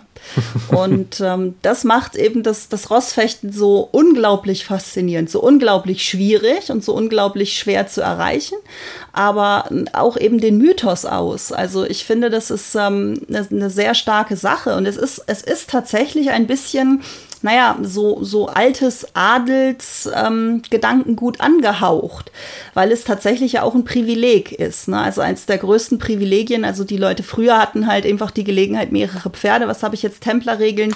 Drei Pferde für den armen Templerritter, der nichts darstellen darf, ist also Grundlage. Ähm, dazu natürlich, weil man immer heißt, drei Pferde dazu gehören, dann gehört das Personal. Also logisch, muss sich jemand darum kümmern, ne? Genau. Und ähm, heutzutage sind wir halt alles in Personalunion. Also wir, wir sind die eigenen Knechte. Ähm, die, die, die eigenen Reiter und ähm, ja, muss halt alles selber passieren. Aber ähm, letztlich das dass was rauskommt. Also wenn man den Weg dann geht, und in meinem Fall ist es jetzt, ich werde mich auf jeden Fall noch viel, viel, viel mit dem HIMA beschäftigen wollen. Und wir hatten es so ein bisschen von der Geschichte, von den Quellen. Ich, ich muss, ich möchte die vormodernen Quellen noch viel mehr verstehen und die Prinzipien daraus arbeiten, weil ähm, die vormodernen Quellen ja auch gar nicht so als Anleitung geschrieben sind, sondern das sind ja Lehrstücke, das sind, das sind ähm, Gedächtnisstützen quasi. Also was da überliefert wurde, ist im Grunde nicht sehr viel. Wir hatten es gerade davon bei dem Vorgespräch, ich möchte das unbedingt bringen, ähm, dass der Merksatz vom äh, Lichtenauer Tradition ist im Grunde alles, was man wissen muss über das Rossfechten. Äh, das Winden und das Absetzen sind die beste Kunst zu Pferd. Und wenn man das dann noch mit dem Unterkörper, der ein 500 Kilo Tier äh, exakt auf den Punkt lenken kann und die Kraft dazu äh, äh, nutzen kann, dann finde ich das eine unglaublich faszinierende Sache, die sich einfach lohnt, sich da reinzuarbeiten. Mit welchen, wie hast du dann angefangen, dir das zu arbeiten? Also, was war so die vielleicht die erste Quelle, die du dir dann genommen hast und wie, womit beschäftigst du dich hauptsächlich in, in Bezug auf Rossfechten? Mit, mit welchen Quellen beschäftigst du dich da hauptsächlich? Also das erste ist natürlich immer Talhofer. Es, es war halt, ich muss halt dazu sagen, ähm, da, da bin ich ein bisschen peinlich berührt, dass ich da als Historiker, darf man mich da jetzt nicht ähm, äh, so, so festnageln, weil ich als Historiker unglaublich detail- und quellenversessen bin und muss ja auch immer nach, äh, äh, nach der Quellenkritik gehen. Und ähm, hier ist es halt einfach so, dass ich die vorhandenen ähm, vorhandenen Digitalisate oder Bücher einfach genommen habe und geblättert habe, bis Rossfechten kam. Ja, also mich gar nicht damit befasst habe, äh, welche Quellenkritik jetzt dahinter steht. Ähm, ich sage dann auch immer Lichtenhauer Tradition, weil es sind ja einige ähm, ich habe jetzt hier zum Beispiel ein Buch vom Dirk Hagedorn, wo er einige ähm, Quellen ausgewertet hat. Ich nehme es jetzt gerade mal. Ähm, das sind so die Sachen, mit denen wir gearbeitet haben. Ähm, man muss das bei Dirk spezifizieren. Sie hat jetzt gerade den Kodex Danzig aus dem Regal genommen, ja, glaube ich. ich. Es ist der Danzig. Ich wollte es gerade sagen. Ja. Also es ist die Lichtenauer Tradition. Da haben wir die Verse zum äh, langen Schwert, Ross und Kampffechten. Und dann kommt noch ähm, Martin Hundsfeld oder was war da im Moment? Ja, Martin Hundfeld, Rossfechten. Dann haben wir noch den Talhofer, ähm, dann haben wir noch den Fiore. Ähm, und was ja Peter von Danzig war es hauptsächlich, was wir, ähm, was wir dann noch angeguckt hatten, genau. Und halt das, was, was hauptsächlich mein Ding war, immer halt, da ich mich vom Reiten genähert habe, eben auch die ähm, Reitereiquellen, was, was uns die Reitereiquellen eben sagen über die Beinarbeit, also in dem Fall halt das Pferd, ähm, was tatsächlich fast die schwierigere Sache noch ist und auch bis heute sehr strittig, ähm, was das Pferd wie für Bewegungen vollführen soll. Ähm, dass man halt effektiv äh, Kampfhandlungen durchführt. Und da ändern sich auch die Dinge in der Geschichte von der Adelsreiterei, wo wir jetzt gerade hatten, äh, 14. bis 15. Jahrhundert, wo die Überlieferung losgeht, bis dann eben der Bruch zur Moderne und das kavalleristische Reiten. Ähm, da haben wir das, was wir am Anfang hatten, so ein bisschen. Also ich, ich vereinfache das jetzt mal, diese zwei Grundideen. Dieses Überrennen und äh, die, die, ähm, die größere Gruppe ähm, dann auch teilweise an, an weniger geschulten Leuten zu der Adelsreiterei, die idealisierterweise immer das Ritterideal, also Mann gegen Mann, hervorhebt. Und die Rossfechtenstücke ähm, sind ja auch ähm, meist Mann gegen Mann und die Lehrsätze. Dort werden, ja, Du hattest vorhin, ähm, vorhin beschrieben, dass äh, du dich auch mit etwas späteren Quellen beschäftigst. Also die, die du jetzt genannt hast, waren ja hauptsächlich so ähm, mittelalterliche Quellen. Ähm, du meintest vorhin, dass so auch die Quellen des 19. Jahrhunderts recht interessant sind. Warum ähm, weil sich die Überlieferung geändert hat. Also da haben wir ja bei den, bei den ganzen, obwohl, ob jetzt die Reitkunstquellen oder die Fechtkunstquellen, ähm, unterliegen ja dieser Schriftlichkeitsgeschichte, ne? dass wir halt äh, von überhaupt keine Überlieferung an, an, an jetzt quasi ähm, Gebrauchsschriften, sondern nur ab und zu mal irgendwo versteckte Hinweise, wo man vielleicht noch was finden kann, wo wir jetzt im 13. halt dran rumknausern. Äh, was, was könnte da der Punkt gewesen sein? Ähm, bis hin dann zu den ersten Lehrstücken, wo eben von Lichtenauer dann eben äh, von Nachfahren dann aufgeschrieben wird, das hatte der Meister Lichtenauer gesagt und das sind die Lehrstücke und das sind fünf Huten und das sind die Merksätze, äh, bis hin dann eben zu immer mehr strukturierteren Schriften, was einfach mit, mit der ganzen Geschichte der Oralität versus Schriftlichkeit zusammenhängt. Ähm, und im 19. Jahrhundert ist man dann ähm, eben schon so weit, dass man über eine Menge an Ausbildungsschriften verfügt von verschiedenen Ländern. Ähm, zum Beispiel hatte jetzt im Gespräch mit Alex Kiermeier, der sich auch viel mit dem 19., also es ist nicht meine Zeit tatsächlich, weil ich mich hauptsächlich mit dem, ähm, mit den, mit den mittelalterlichen Sachen befasst habe.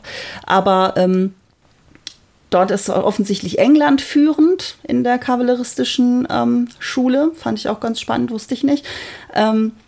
Und dort sind halt, also wenn jetzt die HDV 12 oder also die HDVs, also die Heeresverdienstvorschriften ähm, anguckt, dann sind es halt vom Aufsitzen im Grunde geht's los. Also der Soldat soll folgende Ausrüstung haben, der Soldat soll dieses und dieses tun, er soll so aufsteigen, dass die Lanze dort beim Pferd steht und dann soll er dieses und jenes tun.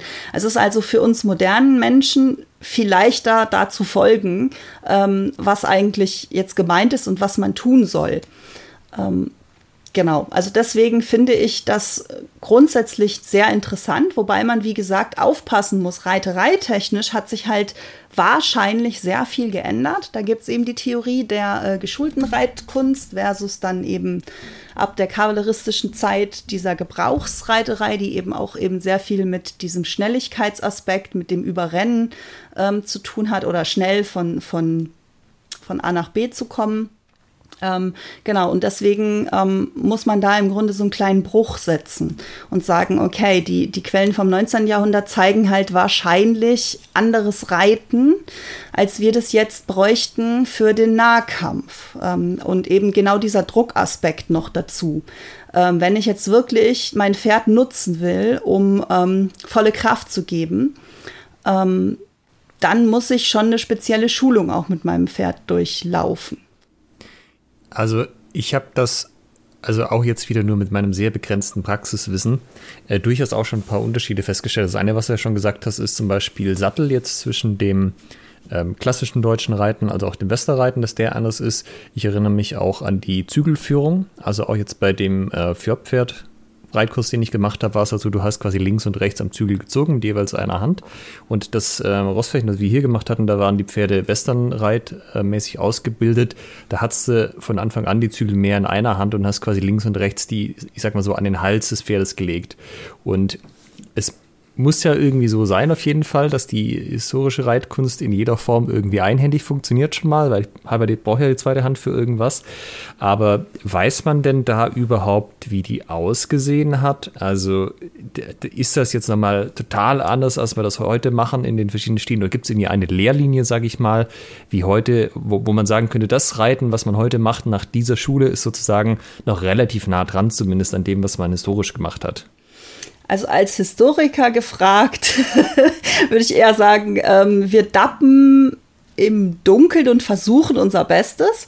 Ähm, es gibt einen Bruch. Es gibt definitiv einen Bruch, dass wir sozusagen nicht mehr so einfach, das hatten wir vorhin von diesen Lehrstücken und diesen, wo man unglaublich viel Kontext braucht, um überhaupt erstmal zu verstehen, was uns der Autor sagen will.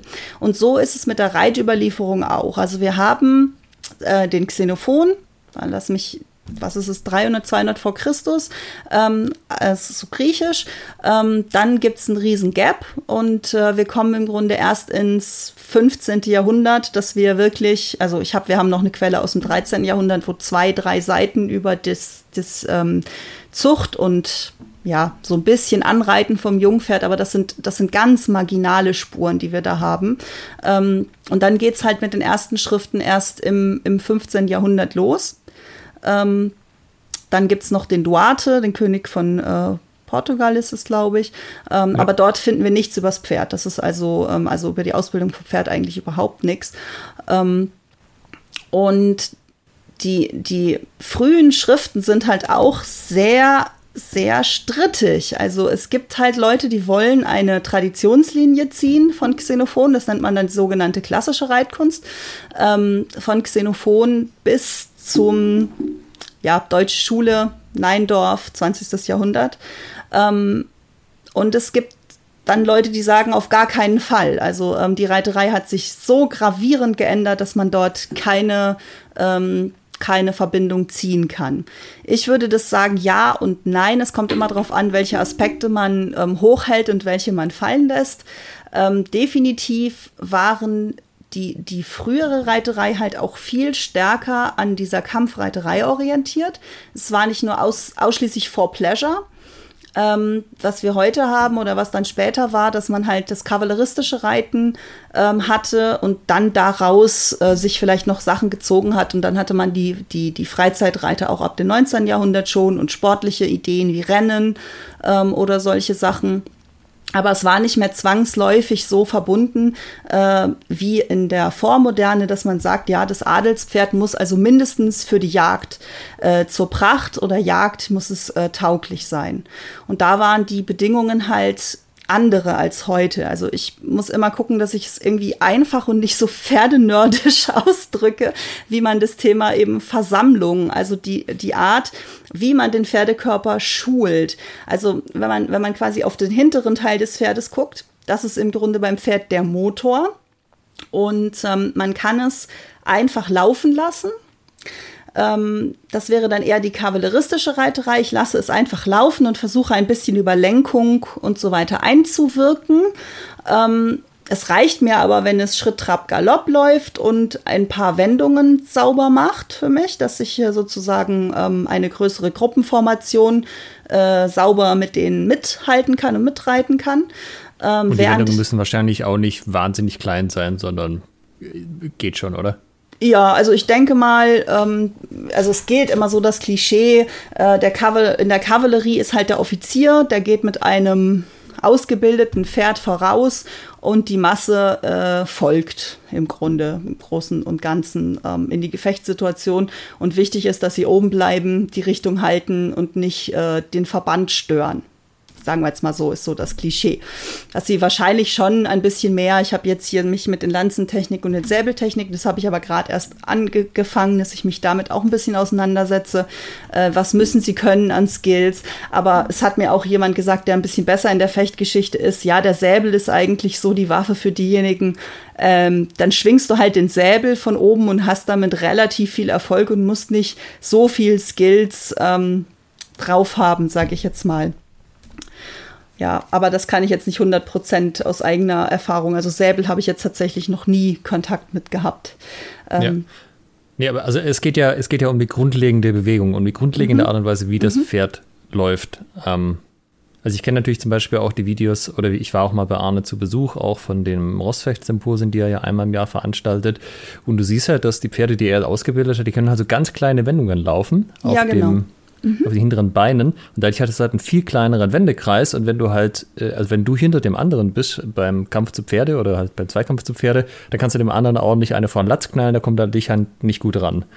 Und so die, ja. die, also ja, nicht Rossfecht oder halt nicht für so, so Schobpferde, die jetzt spezielle Arten zu reiten lernen, ähm, da habe ich den, den Eindruck, dass da ist schon alleine dieser Wendekreis viel, viel größer, wenn man es einfach nicht so braucht und die Art zu reiten das nicht so hergibt. Genau. Stimmt das? Ja, also das ist das, diese Versammlung ist das Wort für diese Wendigkeit. Also, dass wir im Grunde diese, diesen hinteren Teil des Pferdes ähm, stark arbeiten, dass er, dass das Pferd im Grunde sich vorne leichter heben kann äh, über den hinteren Teil. Das ist diese Versammlungsfähigkeit. Das ist aber nicht, äh, das ist eine lange Schulung, dass man die hinteren Gelenke ähm, dahin arbeitet und die, die Muskeln dahin arbeitet, dass sich das Tier selber heben kann. Ähm, und dadurch entsteht eben genau diese Möglichkeit, dass sich das Pferd eben äh, wenden kann auf kleinem Kreis, dass ich es zu Sprünge veranlassen kann und diese berühmte Sprung vorwärts, die Karriere, heißt ja heute immer noch Karriere machen, das ist volle Kraft voraus. Ähm, das ist im Grunde das, worüber wir kampftechnisch sprechen. Das ist dann der absolute Big Move, äh, zu sagen, ich, ich lasse mein Pferd vorwärts sprengen, ist das alte Wort. Dann habe ich äh, vollste Geschwindigkeit auf einen Druckpunkt, aber während ein nicht ausgebildetes, ein nicht geschultes, ein nicht versammeltes Pferd braucht wieder eine Weile, um, um von einer hohen Geschwindigkeit runterzukommen während ein hochversammeltes Pferd kann wieder in die Hanken, also in die, in die Hinterhand sitzen und kann sich relativ schnell wieder abstoppen, relativ schnell wieder eine Wendung machen. Und das ist eben der Unterschied. Wenn ich sage, ich bin in einer Nahkampfreiterei, ich bin in einer Zweikampfsituation, ich bin, ähm, ich möchte diesen Druckmoment vom Pferd nutzen können für meine Kampfhandlung, dann sind wir halt einfach bei diesen Anforderungen ans Pferd.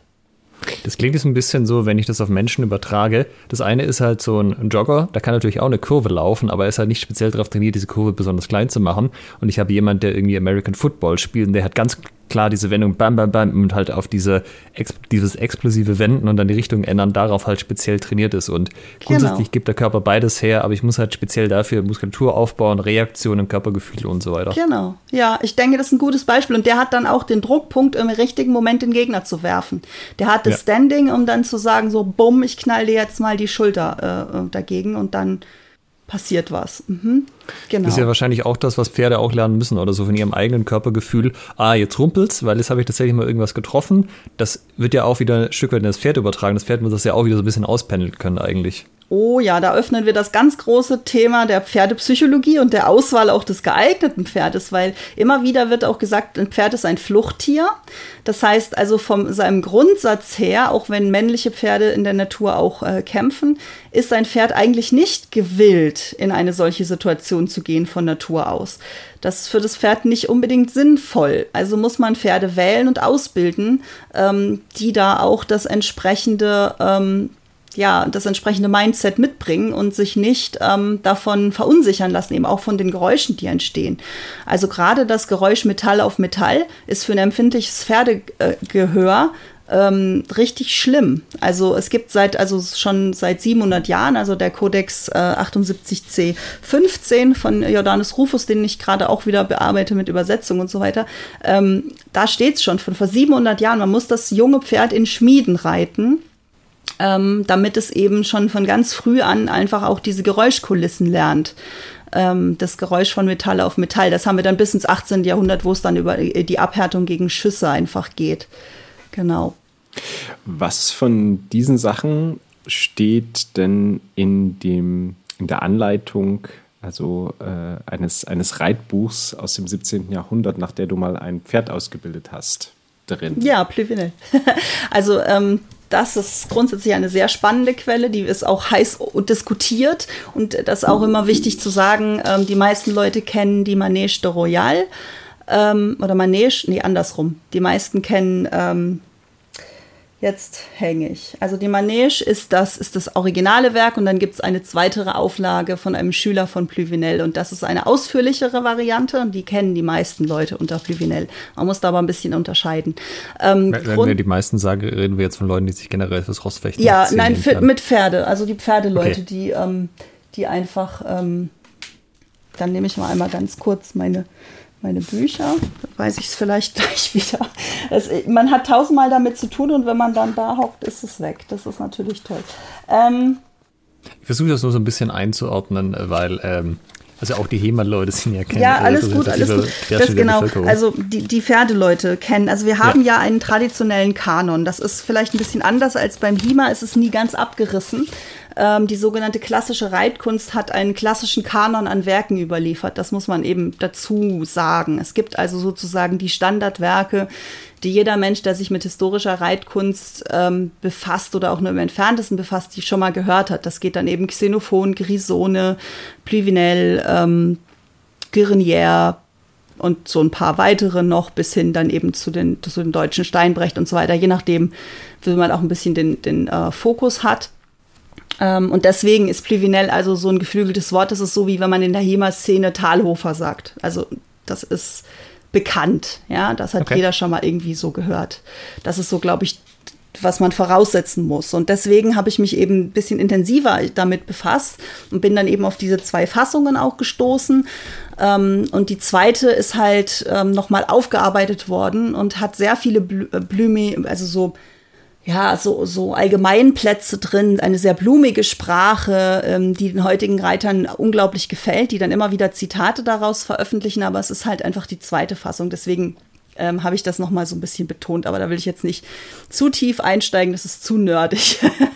ähm, und was ich halt ähm, geguckt habe, also die, die Aussagen von Pluvinel ist eben zum Beispiel auch, wähle ein Pferd, wo wir es jetzt gerade hatten, wähle zur, zur, ähm, zur Kriegskunst ein Pferd, ähm, ähm, das nicht zu sensibel ist denn ähm, unter Todesgefahr oder unter Gefahr wird der Reiter immer härtere Sporenstöße oder äh, Zügeleinwirkungen geben, als er es normal tun würde. Wenn das Pferd sich dadurch äh, verunsichert oder, oder beleidigt, sage ich jetzt mal, fühlt, oder dann, dann äh, geratet ihr beide in eine tödliche Situation. Also ähm, das Pferd muss sozusagen ein bisschen äh, stumpfer sein, dass es das sozusagen mitmacht und sagt, ja, ist in Ordnung, ich weiß, was du willst, ich mach's. Also das ist sozusagen ein, ein, ein Zitat aus diesem Werk, aber äh, wo ich mich halt intensiver mit befasst habe, das war die Jungpferdeausbildung, weil die große Frage, die wir Reiter eben eben haben, ist ähm, diese Sache, wie komme ich denn zu diesen Hochversammelten? Wie komme ich zu dieser Wendigkeit? Wie komme ich dahin, dass das Pferd im Grunde fast nur noch mit seinen Hinterbeinen läuft und so leicht und frei ist, dass die Vorderbeine in der Luft ähm, sind?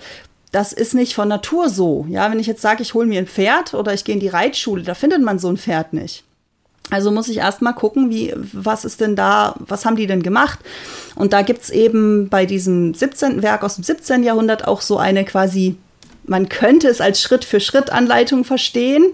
Äh, was ich dann in meinem, in meinem Artikel auch schreibe, sage, ist, es ist, ist keine Schritt-für-Schritt-Anleitung. Es fehlt uns der komplette Kontext. Es sind zwei Seiten für diese Single-Pilaren-Methode, also ein einziger Pfosten. Das Pferd wird um den Pfosten gebunden, das Jungpferd offensichtlich roh. Auch da fehlt zu viel Information vorher. Was hat das Pferd schon gelernt, steht da nicht, sondern nur, man bindet so meinen Pfosten, man lässt es für so und so viele Tage im Schritt laufen, für so und so viele Tage im Trab, dann setze man es in Galopp und dann ist es hoch versammelt.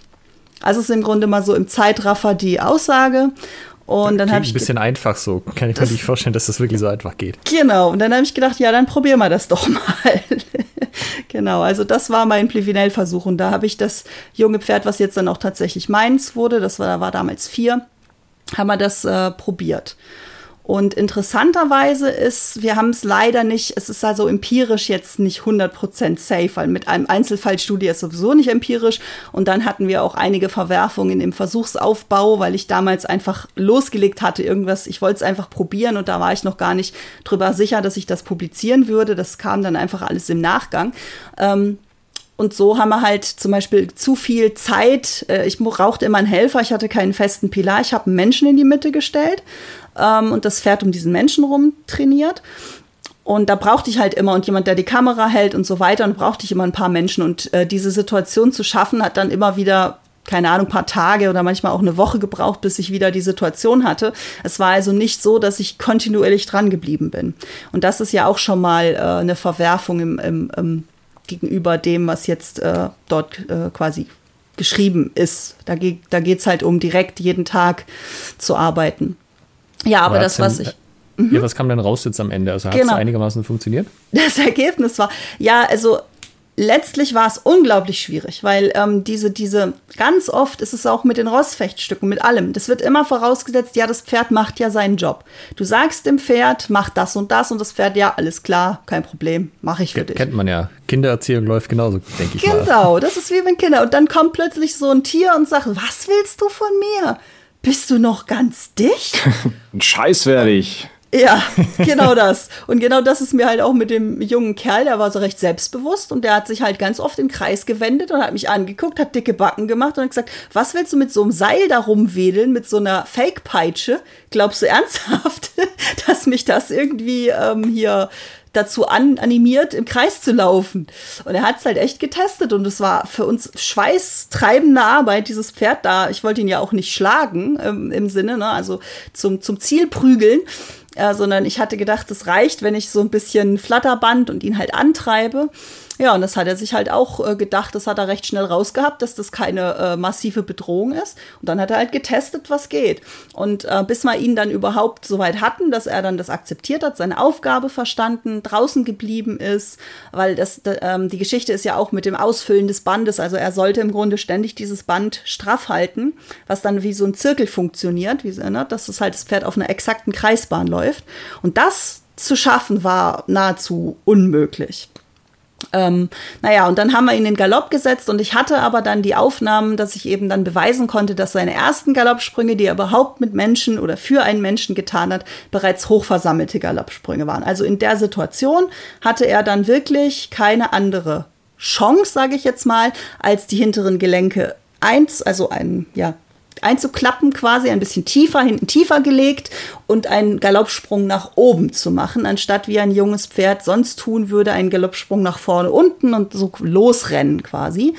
Ähm, das konnte ich quasi beweisen, dass das möglich ist. Ähm, das, da habe ich auch nicht dran gezweifelt, aber wie gesagt, ähm, der Gap an, an Informationen, was, was alles gefehlt hat an, an Wissen, was man dann quasi, wenn ich jetzt das zweite Mal machen würde, wüsste ich schon viel mehr, würde ich schon auf viel mehr achten oder viel mehr von Anfang an wissen. Da waren diese anderthalb bis zwei Seiten in, dem, in der Quelle einfach viel, viel, viel zu knapp. Also ich würde, ich hätte echte Zweifel zu sagen, man kann an so Quellen wirklich äh, rekonstruieren, wie es gewesen ist.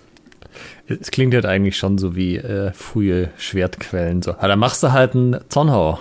Easy. Genau, ziehen das rein, möglichst direkt, kein Schnickschnack. Passt. Genau das, Passt. Richtig, genau das Richtige für diese Situation. Ne? Genau, es gibt einen Schritt Zornhauer und dann bist du fertig. genau, und dann kommt aber jemand anders und der kann es interpretieren, der interpretiert es komplett anders und hat immer den gleichen Satz gelesen. Ne? Ja. ja. Ja, und genau das ist der Punkt, ja.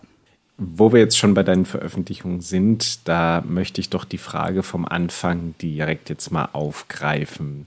Was ist denn die Auswirkung von Steigbügeln auf die Effektivität der Stoßlanze? ja, also mit dem Versuch habe ich auch, da gab es schon Vorversuche auch von ähm, Tobias Capwell und ich hatte halt diese äh, Stirrup äh, Theory, das war auch eine große Debatte ähm, in der Geschichtswissenschaft, weil da geht es im Grunde um ähm, den Feudalismus. Also es gibt die Theorie, Erfindung des Steigbügels äh, ist so eine technische Revolution, weil jetzt plötzlich macht es Sinn, äh, Stoßlanzentechnik einzusetzen, effektiv, in größerem Maße. Jetzt brauchen wir Berufsreiter, jetzt entsteht das Rittertum, jetzt entsteht der Feudalismus. Karl der Große hat es erfunden los geht's. Ähm, das ist sozusagen. Das ist ja auch so ein bisschen Technologismus, also quasi, dass ja. eine bestimmte technische Sache dafür sorgt, dass es ganz große gesellschaftliche Umwälzungen gibt. Ja, das ist technischer Determinismus, genau, ja. Mhm. Und da habe ich halt ähm, das habe ich problematisiert in meiner Bachelorarbeit. Das äh, würde jetzt zu lang führen, welche ganzen Argumente ich über die Bildquellen, über äh, Schriftquellen und so weiter, dass ähm, die, schon allein äh, am archäologischen hapert's, dass der Steigbügel einfach nicht äh, von heute auf morgen da war, so nach dem Motto, ach jetzt jetzt bin ich dann da, wir können anfangen, sondern ähm, die die Sache ist total komplex, wie immer in der Geschichte. Also es gab dann, das haben die Archäologen halt sehr spät erst erkannt, diese, diese äh, Spangen, die im Grunde die Holz, also das Holz war verrottet von den ähm, Steigbügeln, aber das waren noch so über kreuzförmige Spangen und da hat man dann viel später daraus geschlossen bei den Sätteln, ach so, da waren gebogene Hölzer äh, äh, drunter, das sind Steigbügel wahrscheinlich gewesen.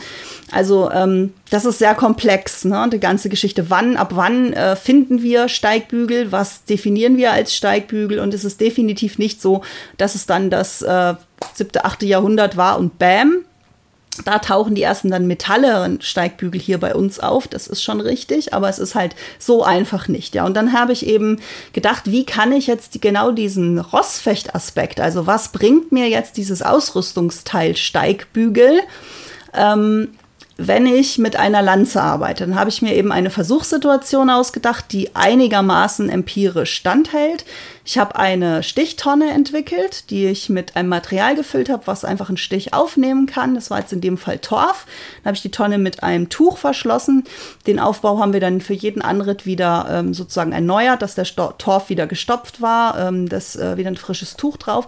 Und so habe ich halt mehrere Anritte ich glaube, ich bin insgesamt auf 23 oder irgendwie, also an verschiedenen Tagen, ähm, in jeden Tag immer mit und ohne Steigbügeln. Ähm, quasi ähm, einen Lanzenstoß vollführt und wir haben dann äh, die Eindringtiefe abgenommen und daraus dann äh, quasi eine Statistik entwickelt, ähm, wie tief komme ich jeweils. Weil ja die Theorie lautet, wenn ich äh, mit Steigbügeln reite, dann kann ich einen komplett anderen Druckpunkt aufbauen. Da wäre mehr Bams dahinter, so richtig den anderen vom Pferd. Genau, genau. Und ja, war ja gerade schon so die große Spannung. Was ist jetzt das Ergebnis? Und ah, ich kann noch eine Zwischenfrage okay. stellen. Lass, ich vermute mal, das wurde vorher nicht so sehr empirisch geprüft, sondern halt mehr ähm, quellenbehaftet, oder? Oder ja, also es ist halt eine Historikerfrage, also es ist eine Gelehrtendebatte, sage ich jetzt mal so. Und da wurden halt einfach eben, wie gesagt, Datierungen. Ähm, es gab auch schon große Kritikpunkte, ähm, eben Datierungen, ähm, äh, das Wort, die, die Analyse des Wortes Steigbügel. Was sagt uns das? Wo kommt das her? Ähm, da kann man eben von verschiedenen Richtungen sich nähern. Aber dass jetzt jemand eben sagt, so wir probieren es aus, das ist ja die sogenannte experimentelle Archäologie.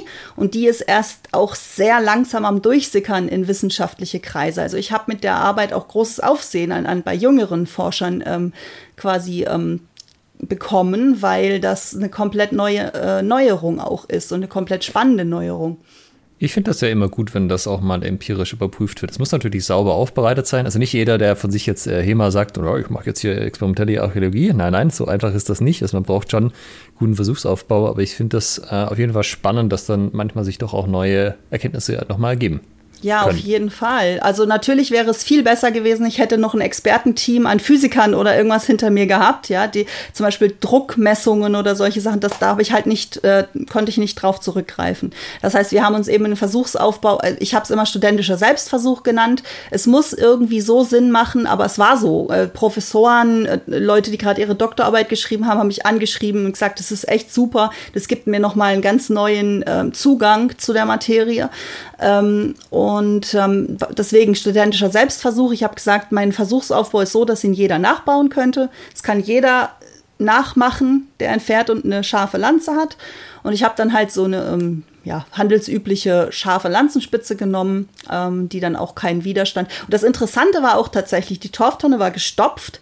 Und weil wir es vom Druck hatten, ich bin wenn ich einen guten Anritt hatte, und da kommt jetzt auch das Ergebnis schon gespoilert, also egal, ob ich Steigbügel oder nicht Steigbügel hatte, sondern die Pferdebewegung und die Pferdebewegung in Verbindung mit meiner Körperspannung und meinem, meinem Timing sozusagen. Also in dem Moment, wenn das Pferd im Druckmoment ist, das Pferd abspringt und ich genau in dem Moment im Ziel bin und mit meiner Körperspannung halt auch ins Ziel gehe, also die Lanze halte. Ne? Weil das Problem ist ja auch, äh, du kannst nicht unbegrenzt Druck halten am Arm. Da kommt ja dann später auch die Sache mit den Rüsthaken und so weiter und so fort, aber das ist, führt jetzt zu weit. Ähm, in dem Moment hatte ich Treffer, dass die scharfe Lanze das Tuch, den Torf und den hölzernen äh, Tonnenboden äh, durchschlagen hat. Weil ähm, das so eine massive Wucht ist dann. Unabhängig ähm, ja. von Steigbügel oder nicht unabhängig, das waren die Druckspitzen, die ich erreicht habe, war im Grunde Durchstoß, kompletter Durchstoß, hatte aber auch, und das muss man halt auch dazu sagen, fehlha fehlerhafte Anritte, sowohl mit Steigbügeln als auch ohne Steigbügel, wo man verkommt, wo man nicht im richtigen Moment sticht.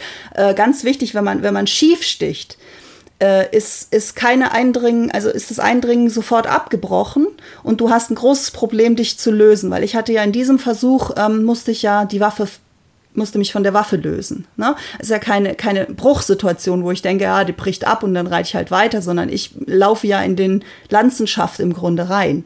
Ich muss mich ja immer wieder lösen und weiterreiten, weil mein Pferd bewegt sich ja. Das ist das Thema vom Rossfechten. Du sitzt auf etwas, was sich bewegt und das hält nicht einfach an. Ähm, und ähm, ja, und das Ergebnis war halt tatsächlich, dass es äh, keine äh, statistisch signifikante Änderung am, äh, gab im Durchschnitt äh, zwischen Dritten mit Steigbügeln und Dritten ohne Steigbügeln. Also der Steigbügel doch keine Revolution?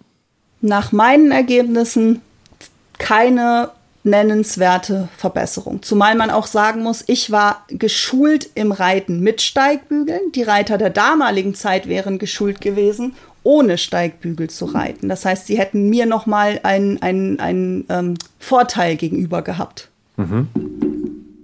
Ja, das ist spannend auf jeden Fall. Ich meine, wenn jetzt jetzt äh, jemand nicht glaubt, wir haben, wenn es da ein entsprechendes Paper zu gibt, kann ja jeder sich das, das eigene Pferd schnappen und das mal nachmachen. Dann richtig, gucken, ob das, das Ergebnis sich deckt. Das Paper ist veröffentlicht bei der EXA und das werde ich auch wohl irgendwann noch in Zukunft auf die Homepage laden. Also das kann man dann im Internet frei verfüglich finden. Zum Thema HEMA und Wissenschaft möchte ich an unsere Folge mit Erik Burkhardt erinnern. Da haben wir auch den einen oder anderen Satz zum Thema experimentelle Archäologie besprochen. Also auch ein super interessantes Thema. Ist Thema experimentelle Archäologie? Ja, nein, vielleicht. Falls ihr die Episode noch nicht gehört habt, da unbedingt auch noch mal reinhören. Packen wir auch mit in die Show Notes. Ich habe noch zwei allgemeine Fragen zu Pferden. Also das eine ist, in den Schulpferden habe ich so verstanden, das sind hauptsächlich weibliche Pferde, also Stuten. Und ähm, wenn ich das von Arne noch richtig im Kopf habe, ich war auch mal bei ihm zu Besuch. Er reitet, glaube ich, tatsächlich einen Hengst und einige von seinen Schülern auch. Und er meinte so irgendwie, ja, die haben halt eh so, so einen Imponier- und äh, Dominanztrieb so ein bisschen, das könnte man dann gleich nutzen. Ähm, und das ist jetzt auch gemeint, die, ähm, das Reiten, was du gemacht hast, das war auch mit dem Hengst. Macht das irgendwie einen Unterschied, ob Stute oder Hengst, oder ist es gerade viel gesprungen? Oder, äh, und wie war es geschichtlich? Ja, auch wieder sehr gute Frage. Also heutzutage grundsätzlich gehupst wie gesprungen, weil unsere Wallache sind jetzt also unsere männlichen Pferde, die halt ihre Eier verloren haben, ne? also Wallache, ähm, sind im Grunde auch nette, süße Jungs, jetzt ohne großen ähm, Kampftrieb oder, oder ähm, Aggressionsverhalten, was man jetzt sagen könnte. Aber wir haben halt auch eine Zuchtgeschichte jetzt schon hinter uns. Und klar, historisch gesehen haben, hat man sich männlicher Pferde bedient. Und ähm, ich sage auch immer, die, die Methoden, die beschrieben werden in der Pferdeausbildung, sind auch für unsere Verhältnisse oft sehr rudimentär, nicht sehr harsh. Ähm, ich glaube aber tatsächlich, dass man eben früher waren es halt auch einfach Hengste. Sie haben sie Hengst gelassen. Ähm, und ich vermute, dass sie auch eben äh, andere Zuchten hatten und andere ähm, Vorstellung an ein Kriegspferd. Also dass äh, den Herren, den männlichen äh, Pferden die Männlichkeit gelassen wurde und dass sie durchaus auch wollten, dass sie ein bisschen aggressives und dominantes Verhalten zeigen, wie wir jetzt eben auch dann bei Pluvinel, wie ich gesagt habe. Also äh, zu sensibel ähm, darf es nicht sein. Es muss, äh, es muss eine gewisse äh, Power mitbringen, es muss ein gewisses Standing mitbringen, es muss das Interesse mitbringen, sich eben auch in so eine Situation zu begeben, ähm, bisschen auch vielleicht mit Muskeln spielen. Ähm, und ich vermute, dass die historischen äh, Pferdeherren ähm, in, in die Richtung ein bisschen unterwegs waren. Da habe ich jetzt natürlich auch keine so in dem Sinn Beweise, aber das, das scheint so ein bisschen aus den Quellen durchzuleuchten. Also diese Schulpferde, wo ja auch die Schüler dann drauf sitzen, da ist ja, glaube ich, eher so ein Ding, die dürfen nicht zu sensibel sein, weil dann wird das also unterschiedliche Menschen so unterschiedlich gut drauf reiten, aber auch so ein bisschen entspannter. Du willst ja nicht den Reiter mal abwerfen und so. Und wenn ich mir jetzt denke, auf so einem in die Schlacht, hm, vielleicht nicht, vielleicht irgendwas bisschen mehr, bisschen mehr mit Power, wo auch sagt, ich habe da Bock drauf und jetzt geben wir mal ein bisschen Gas hier. Ja, genau. Ja, genau. Und das mit Power hat dann aber auch den dementsprechenden Charakter. Das hat dann auch nicht den lieben, folgsamen, jetzt schon fast äh, slawisch, sklavischen äh, Charakter von so einem, ja, so einem zu Tode geschleiften Schulpferd, sage ich jetzt mal, ähm, sondern das hat dann halt auch das dementsprechende Standing, wie ich, wie ich vorhin mit Tom beschrieben hatte, ähm, der, der sich dann gegen dich dreht und dann erstmal fragt, bist du dir sicher, dass ich das machen soll? ähm, da brauchst du halt wieder die Reitskills, ne? Genau, das ist dann der Horsemanship-Teil, dass du eben auch eben mit einem Pferd kommunizieren und dabei auch eben dem Pferd gegenüber ähm, ein, ein, ein eigenes Standing entwickeln kannst. So sagen, ja, ich bin mir sicher, ich weiß, was ich will und ich bin hier der Leader-Kollege. Das war auch tatsächlich bei dem Reitkurs was, wo sie bei dem Theorieteil relativ lange erzählt haben, so, dass also es ist nicht nur das auf dem Pferd sitzen, sondern wie du dich dem Pferd näherst, dann kannst du es auftreten, dass das halt alles eine sehr große Rolle spielt. Und ähm, also wenn du das jetzt hörst, ohne dass du mal tatsächlich mit Pferden Kontakt hast, würdest du auch denken, ja, come on, was, was willst denn du da? Aber es ist halt tatsächlich so, dass wenn du da so total irgendwie bucklig schüchtern reingehst und nicht so recht traust, das Pferd das halt auch checkt und sagt, na gut, der weiß scheinbar nicht, wo es lang geht und wenn du da halt selbstbewusst reingehst, das Pferd dann halt auch, oha, das ist wahrscheinlich ein erfahrener Reiter oder also so, so in der Art. Mhm.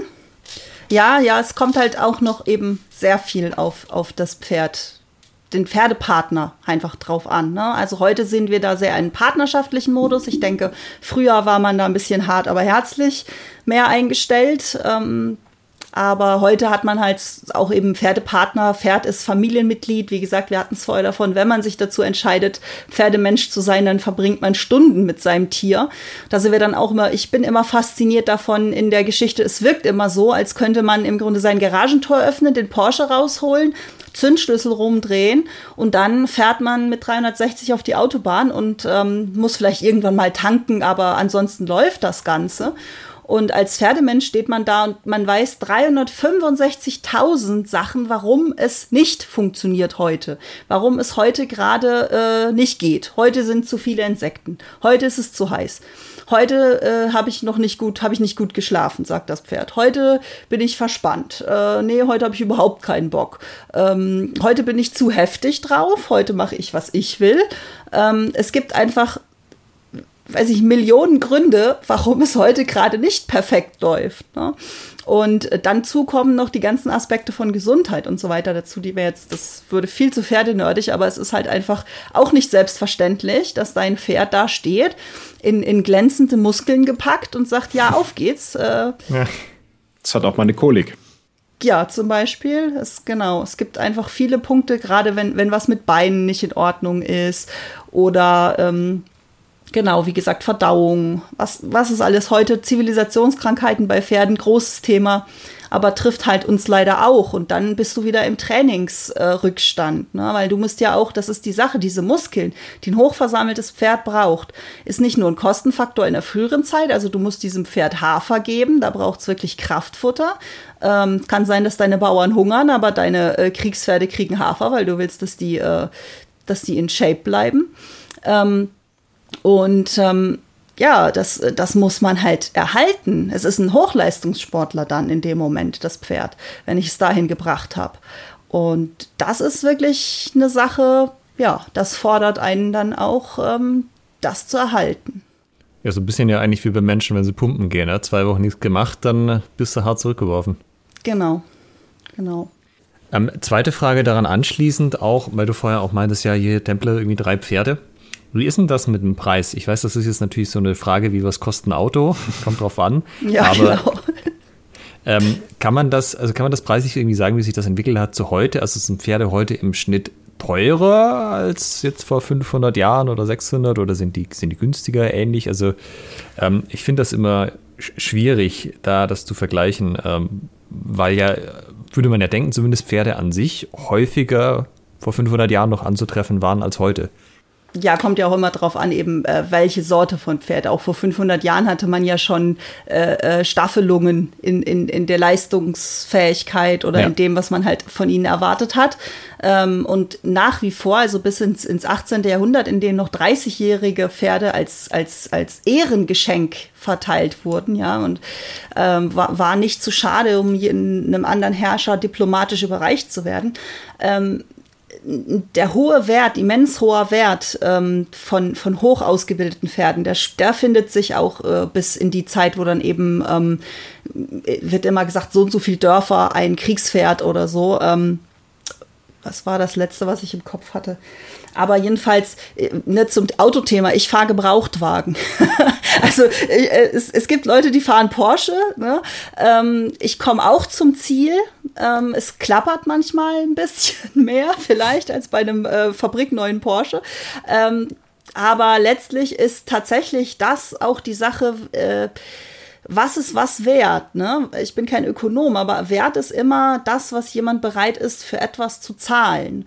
Und früher, wie gesagt, ähm, hoch ausgebildetes Pferd, ähm, dafür konnte man wirklich ordentlich in die Tasche greifen. Und das ist heute natürlich in dem Sinne auch noch so, dass wenn man jetzt einfach losgeht und sagt, oh, also ich habe jetzt Bock, ich will jetzt ein gut ausgebildetes Pferd, was schon die Versammlungsfähigkeit mitbringt, eine hübsche Rasse, soll auch noch nach was aussehen. Ähm, dann langt man schon auch in die Tasche. Und ich denke mal, 20.000 ist ist mal so der Starterpreis für ein Pferd, was wirklich dann ready to go ist. Und dann hast du auch immer noch das Problem, es ist zwar ready to go, aber wenn du es nicht bist, dann hast du es innerhalb von zwei Jahren verritten und dann kannst du es wieder ein Beritt geben oder wie auch immer. das ist es ja nicht alleine, ähm, sondern es ist ja auch die Möglichkeit, das eben zu halten, ne? das, die Möglichkeit, diese Fähigkeiten ähm, rauszureiten, zu erhalten und ja. Und man kann aber, das ist jetzt wieder die Seite der akademischen Reitkunst und so ein bisschen der etwas ähm, der Schulen, die sagen, ja, äh, die Fähigkeiten hat jedes Pferd, auch eine Stute. Ne? Also wir sagen ja heute dann eher, du kannst dein Pferd nehmen, so wie du auch, wenn du HEMA-Fechter, du nimmst deinen Körper, weil einen anderen Körper wirst du halt jetzt so schnell nicht kriegen. Ähm, und dann machst du halt das Beste draus. Und da sind wir auch dann wieder bei persönlichen ähm, Fähigkeiten, bei persönlichen, ähm, ja, dort liegen Schwächen, dort liegen Stärken. Und so ist es halt bei Pferden auch, sind Lebewesen. Und ähm, ich bin der Meinung, ich habe auch schon wirklich Pferde gesehen, die von den Rassen her, du hast gerade Fjordpferde erwähnt mhm. äh, oder Isländer. Ich habe Pferde dieser Rassen gesehen, die eine hervorragende Arbeit in Leichtigkeit in Hochversammlung gezeigt haben oder zeigen. Ähm, und ich habe ganz wertvolle Pferde mit schönste Tiere gesehen, die halt einfach schlecht geritten sind. Ja, also das ähm, gibt's halt auch. Ich habe jetzt zum Abschluss noch mal eine Frage, denn ich habe es bisher, habe ich es jetzt noch nicht so ganz verstanden, noch nicht so mitgekriegt. Versammlungsfähigkeit bzw. Hochversammlungsfähigkeit. Kannst du das noch mal detailliert erklären, was das bedeutet? Mhm. Ja, ich habe interessanterweise mal bei einem Begriffsanalyse ähm, für die Uni habe ich ähm, geguckt eben, wie komme ich an die Vormoderne dran, wie komme ich an das Verständnis, wie verstehen sie selber ihre Begriffe, bin ich auf diese sogenannte Sattelzeit, also das wird in, in der Geschichtstheorie ist das das 19. Jahrhundert, äh, wo im Grunde der Bruch zwischen Vormoderne und Moderne gesehen wird. Und da waren, habe ich Lexika-Artikel, habe ich Reitkunstartikel analysiert und habe den Reitkunstbegriff verglichen, den die Lexika-Artikel haben. Und da wurde im 19. Jahrhundert in Selbstreflexion gesagt, die früheren Zeiten haben die Pferde auch so im Grunde gearbeitet wie wir, nur haben sie sie noch stärker in die Hanken gesetzt. Sprich, ähm, je tiefer das Pferd im Grunde hinten geht, desto älter sind wir. Also wenn man das Gleichgewicht auf einer horizontalen Ebene sieht, also von der Natur aus würde das Pferd eher vorne hängen. Das Pferd hat den Schwerpunkt relativ vorne am Rumpf, weil es auch mit dem Kopf und dem Hals, das ist halt ein ziemliches Übergewicht. Wenn ich das auf eine Gerade bringe, also sozusagen, dass ähm, das hinten das vorne ein bisschen mittragen kann, dann bin ich in so einer mittleren Gebrauchsversammlung. Das ist vollkommen ausreichend, um das Pferd zu reiten, um das Pferd zu bewegen, zu trainieren, ins Gelände zu gehen, ähm, ein bisschen Low-Dressur zu treiben.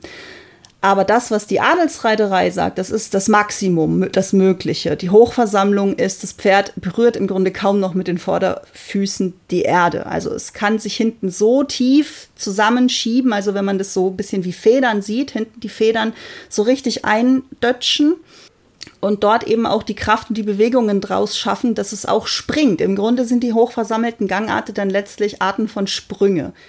Ja. Also Versammlung heißt, ist, ist ein anderes Wort für die Position des Pferdes oder für, für die, wie soll ich sagen, die Balance, die Ausgeglichenheit oder wo es den, wo es den Schwerpunkt hat? Den Schwerpunkt, ja, mhm, genau. Okay. Also wie tief der Schwerpunkt nach hinten verlagert werden kann, sozusagen, könnte man so sagen, ja. Also hochversammelt, gesagt, Schwerpunkt nach hinten. Genau. Je mhm. weiter man das kann, dass das Pferd eben nach hinten den Schwerpunkt versammeln kann, desto wendiger wird es. Also in, da komme ich im Grunde immer mehr so dieser, dieser, ähm, dieser aufrechten Haltung, sage mhm. ich mal, näher. Und wenn man alte Bilder anguckt, dann sieht man entweder diese sehr aufrechte, sehr hohe Haltung vom Pferd oder diese langgestreckte, die Karriere. Also wo das Pferd im Grunde im vollen Sprung voraus ist. Das sieht man oft eben in den Fechtschriften. Mhm. Da wird die Karriere abgebildet. Nicht zu verwechseln mit einem Galopp. Äh, da hat's oft, haben dann, haben dann Leute gesagt, ah, die Leute früher konnten keinen Galopp abbilden, weil die wussten das noch nicht, wie Galopp aussieht. Weil im Galopp hat das Pferd eine andere Fußfolge als in der Karriere.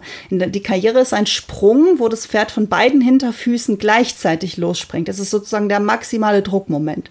Im Galopp äh, gibt es eine unterschiedliche Fußfolge, wo immer wieder ein anderer Fuß den Boden berührt. Ähm, ich versuche es nochmal mit meiner Metapher, ob ich es richtig verstanden habe. Also der Nutzen davon ist, wenn ich jetzt zum Beispiel Fahrrad fahre und ich fahre eine Kurve, ne, dann habe ich beide Reifen auf dem Boden, kann mhm. ich eine mittelgroße Kurve fahren, aber wenn ich sozusagen Wheelie mache und mehr Gewicht nach hinten nehme, kann ich mich mehr oder weniger auf der Stelle drehen und kann ja. dadurch eine kleinere Kurve fahren. Und das Exakt. ist das, was das Pferd quasi auch macht. Nur halt nicht äh, quasi Wheelie, sondern es nimmt halt das Gewicht nach hinten, was dann vorder, vorne entlastet. Richtig. Und es kann dann aus dieser nach hinten, äh, äh, aus dieser Aufbäumung auch nach vorne rausspringen. Hm. Was eben im Kampf dann eben sehr wichtig ist. Ich kann mich zurücknehmen, ich kann die Geschwindigkeit rausnehmen, ich kann mich drehen und ich kann wieder vorausstürmen. Ich finde es, ähm, wenn, ich, wenn ich mir so das überlege, dazu noch mich als Reiter auf dem Pferd zu halten. Äh, ich ähm, erinnere an meine eingangs erwähnte Erfahrung auf Pferden das ist im Moment einfach schlicht unvorstellbar, muss ich ehrlich zugeben. Das ist echt eine abgefahrene Sache. Ja, nicht nur das, oder? Ich meine, das heißt, du musst ja auch mitkriegen, dass das Pferd halt so ein bisschen Gewicht verlagert, wohin, wo du es nicht möchtest, und dann wieder das Pferd zu bringen, dass es das Gewicht da lässt, wo du es gerne hättest, oder? Also gerade dieses Thema, äh, dass das Pferd dann quasi auch so reiten, wie es ausgebildet ist, dass das dann auch bleibt, oder? Also für den Menschen ist es wie Fahrradfahren. Also als Kind, also für jemand, der nicht Fahrrad fahren kann, ist das auch ein Ding der Unmöglichkeit, sich vorzustellen, dass man diese Balance halten kann. Hat man das aber einmal äh, äh, drauf, das ist eben etwas, was man nicht bewusst, das, das geht nicht über den Ratio. Also man kann das nicht in den Ratio, man, man kann kein Lehrbuch darüber lesen, wie halte ich das Gleichgewicht. Das ist etwas, das lernt man nur durch Tun. Also man muss auf diesem Pferdekörper sitzen, man lernt das Gleichgewicht zu halten. Was das Pferd lernt, ist, es lernt auch das Gleichgewicht zu halten. Das heißt, ähm, das Pferd lernt immer im, im, im, den Schwerpunkt unterm Reiter zu lassen. Und das heißt auch, wenn ich jetzt solche Manöver reiten will, äh, und wir hatten es vorher von der einhändigen Reiterei, also sprich, das Pferd ist so hoch ja. geschult, dass ich es nicht am Zaum rumreiße, das sowieso die schlechteste Variante ist, um zu wenden, weil das Pferd äh, läuft nicht am Kopf äh, das Pferd lernt, dem Gewicht des Reiters zu folgen. Das heißt, wenn ich mich wende, merkt das Pferd die Veränderung vom Schwerpunkt und wendet mit. Wenn ich meinen Oberkörper zurücknehme, merkt das Pferd, äh, das hochgebildet als kann es, wenn es halt kann, das, ne, das Schulpferd, von dem wir es vorher hatten, im Reitunterricht kann das halt nicht. Wenn ich da mein Gewicht zurückverlagere, falle ich ihm nur in den Rücken. Aber das hochgeschulte Pferd lernt dieses Zurücknehmen des, des Reitergewichts als Hilfe zu verstehen, sich jetzt in die Hanken zu setzen, sich jetzt zu versammeln. Und so ist dann ähm, das Ideal, dass ich im Grunde, wie gesagt, mit meinem Pferd eins werde. Das ist jetzt immer so ein bisschen mystisch, aber es ist das, was dann letztlich die Suche dieser Reiterei ist. Du möchtest mit diesem Pferdekörper eine Kraftallianz bilden. Was ja auch wieder die Faszination vom Rossfechten ist. Ich habe dann zwei Körper, in die ich in die Waagschale schmeißen kann. Meinen und den des Pferdes. Du musst dafür ja auch brutal sensibel sein. Also das halt überhaupt erstmal alles mitzukriegen, dann wieder seine eigene Körper zu positionieren und so weiter.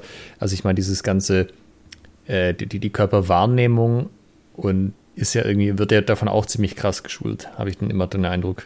Ja, also das ist der Punkt. Wir hatten es am Eingangsgespräch mal von meiner, ähm, von meinen rationalen ähm, äh, ähm, Unbegabungen, dass Fechtlehrer von mir standen verzweifelt. Wie, wie, ich hab dir das jetzt schon dreimal erklärt. Du musst von dem Dings in den Tag und dann wieder.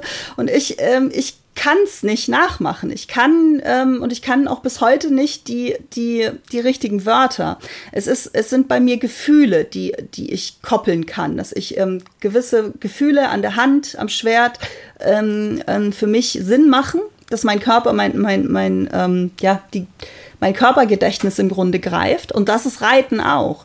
Reiten äh, passiert nicht über rationale äh, Momente in dem Moment. Man kann ja gar nicht mehr drüber nachdenken, wenn man in so einer, äh, in so einer Situation jetzt wie eine Kampfsituation, also auch eine Spielkampfsituation ist, kannst du nicht mehr drüber nachdenken, äh, welche Hilfengebung du machst, sondern das muss ähm, aus dem Bauch heraus, sage ich jetzt mal, passieren. Ähm, und ähm, genau das ist ja diese Faszination, dass du mit dem Pferd übst und übst und übst, bis diese Wendungen, diese Beschleunigungen ähm, und dieses Gleichgewicht halten ähm, für euch beide, Pferd und Mensch, in Fleisch und Blut übergegangen sind. Ich würde gern jetzt zum, zum Ende des Podcasts nochmal genau da an diesem Punkt anknüpfen. Wenn jetzt einer von unseren Hörerinnen, Hörern oder eine von unseren Hörerinnen äh, sagt, ja, boah, das hat mich jetzt so fasziniert, egal was, wie lange das jetzt dauert, ich will jetzt damit anfangen. Ne? Ich kann noch nicht reiten, ich wohne hier in der Stadt, ich habe auch kein Pferd, aber ich habe jetzt hier da Bock drauf, ich will irgendwie zum Rossfechten kommen. Was würdest du empfehlen? Ist denn dieser Mensch, wenn er noch nicht reiten kann, schon ein HEMA-Fechter? Ja, bestimmt. Ich, ich, ich könnte mir vorstellen, daher kommt die Faszination fürs Rossfechten. Gut, okay, weil das ist ja schon mal, dann ist die eine Seite wenigstens vielleicht schon mal drin.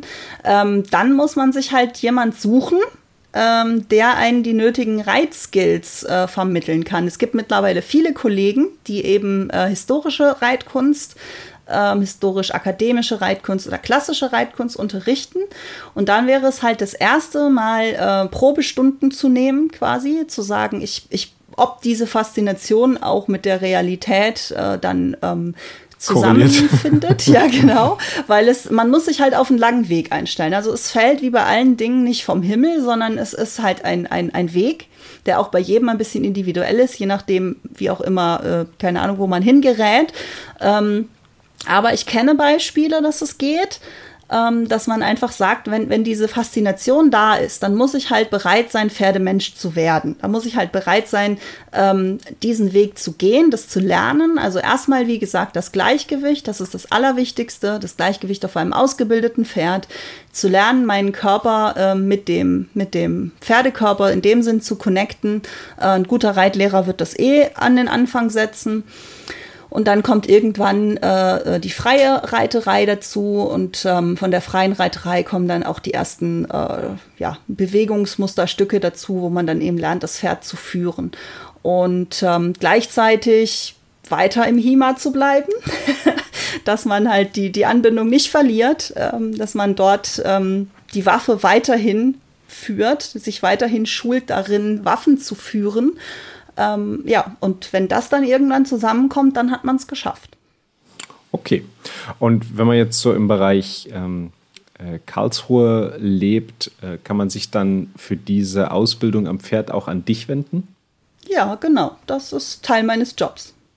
Dann, liebe Hörerinnen und Hörer, schaut doch mal auf die Webseite kleine-akademie.de. Das ist die Seite von der Vivi.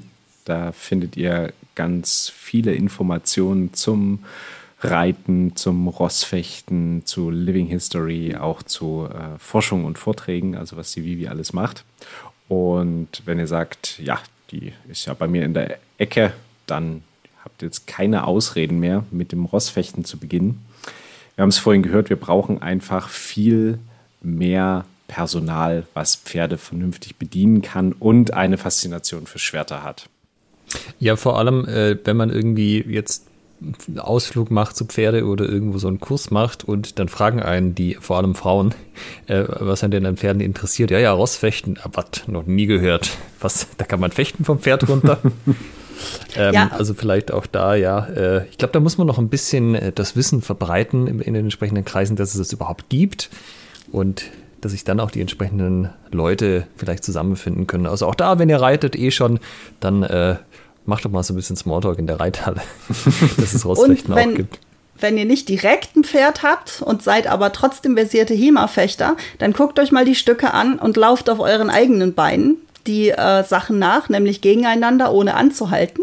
Und gebt uns, die wir hier rekonstruieren, Rückmeldung über eure Ideen zu einer Kampfkunst, an der man nicht aus der Linie raustreten kann und nicht anhalten kann. Das wäre nämlich das auch noch eine Näherung. Das haben wir tatsächlich schon ein paar Mal gemacht, das ist ganz lustig. Ähm, die Leute neigen natürlich dazu, äh, anzuhalten, aber da kann man mit entsprechenden Hilfsmitteln, keine Ahnung, dass man einfach ein Seil hinter ihnen langzieht, was am Rücken anlegt, dass sie nicht wirklich anhalten können, kann man sich behelfen. Äh, ja, führt zu dem einen oder anderen Aha-Erlebnis, habe ich immer den Eindruck gehabt, und ist einfach zu machen. Genau, und das würde uns auch bei der Rekonstruktion weiterhelfen, ähm, weil es leicht zu machen ist, ne? leichter als jetzt direkt reiten zu lernen. Damit verabschieden wir uns heute. Liebe Vivi, das war ein unglaublich interessanter Einblick in das Thema. Ja, es ist ja nicht nur Rossfechten, es ist vor allen Dingen viel Ross gewesen. Also was da. Total komplex auch einfach. Ja. Und ähm, Vielen, vielen Dank dafür, dass du uns hier so einen umfangreichen Einblick gegeben hast. Wenn ihr sagt, liebe Hörerinnen, liebe Hörer, das ist genau mein Ding, dann schaut, ich hatte es vorhin schon erwähnt, mal auf kleine-akademie.de vorbei und ja, trefft euch vielleicht mit der Vivi mal zu einem ähm, zu einer Stunde auf dem Pferd, sozusagen zum gemeinsamen Rossfechten. In diesem Sinne, wir hören uns in 14 Tagen wieder. Macht's gut, bis dahin. Tschüss. Ciao. Tschüss. Halt bitte noch nicht weglaufen. Ihr könnt diesen Podcast nämlich noch unterstützen. Wenn es euch gefällt, dann tut uns einen Gefallen, gebt uns ein Like auf Facebook oder bei Instagram oder bewertet diesen Podcast bei iTunes und unterstützt uns auch gerne auf patreon.com slash schwertgeflüster, Schwertgeflüster mit UE und empfehlt diesen Podcast euren Freunden und Feinden weiter.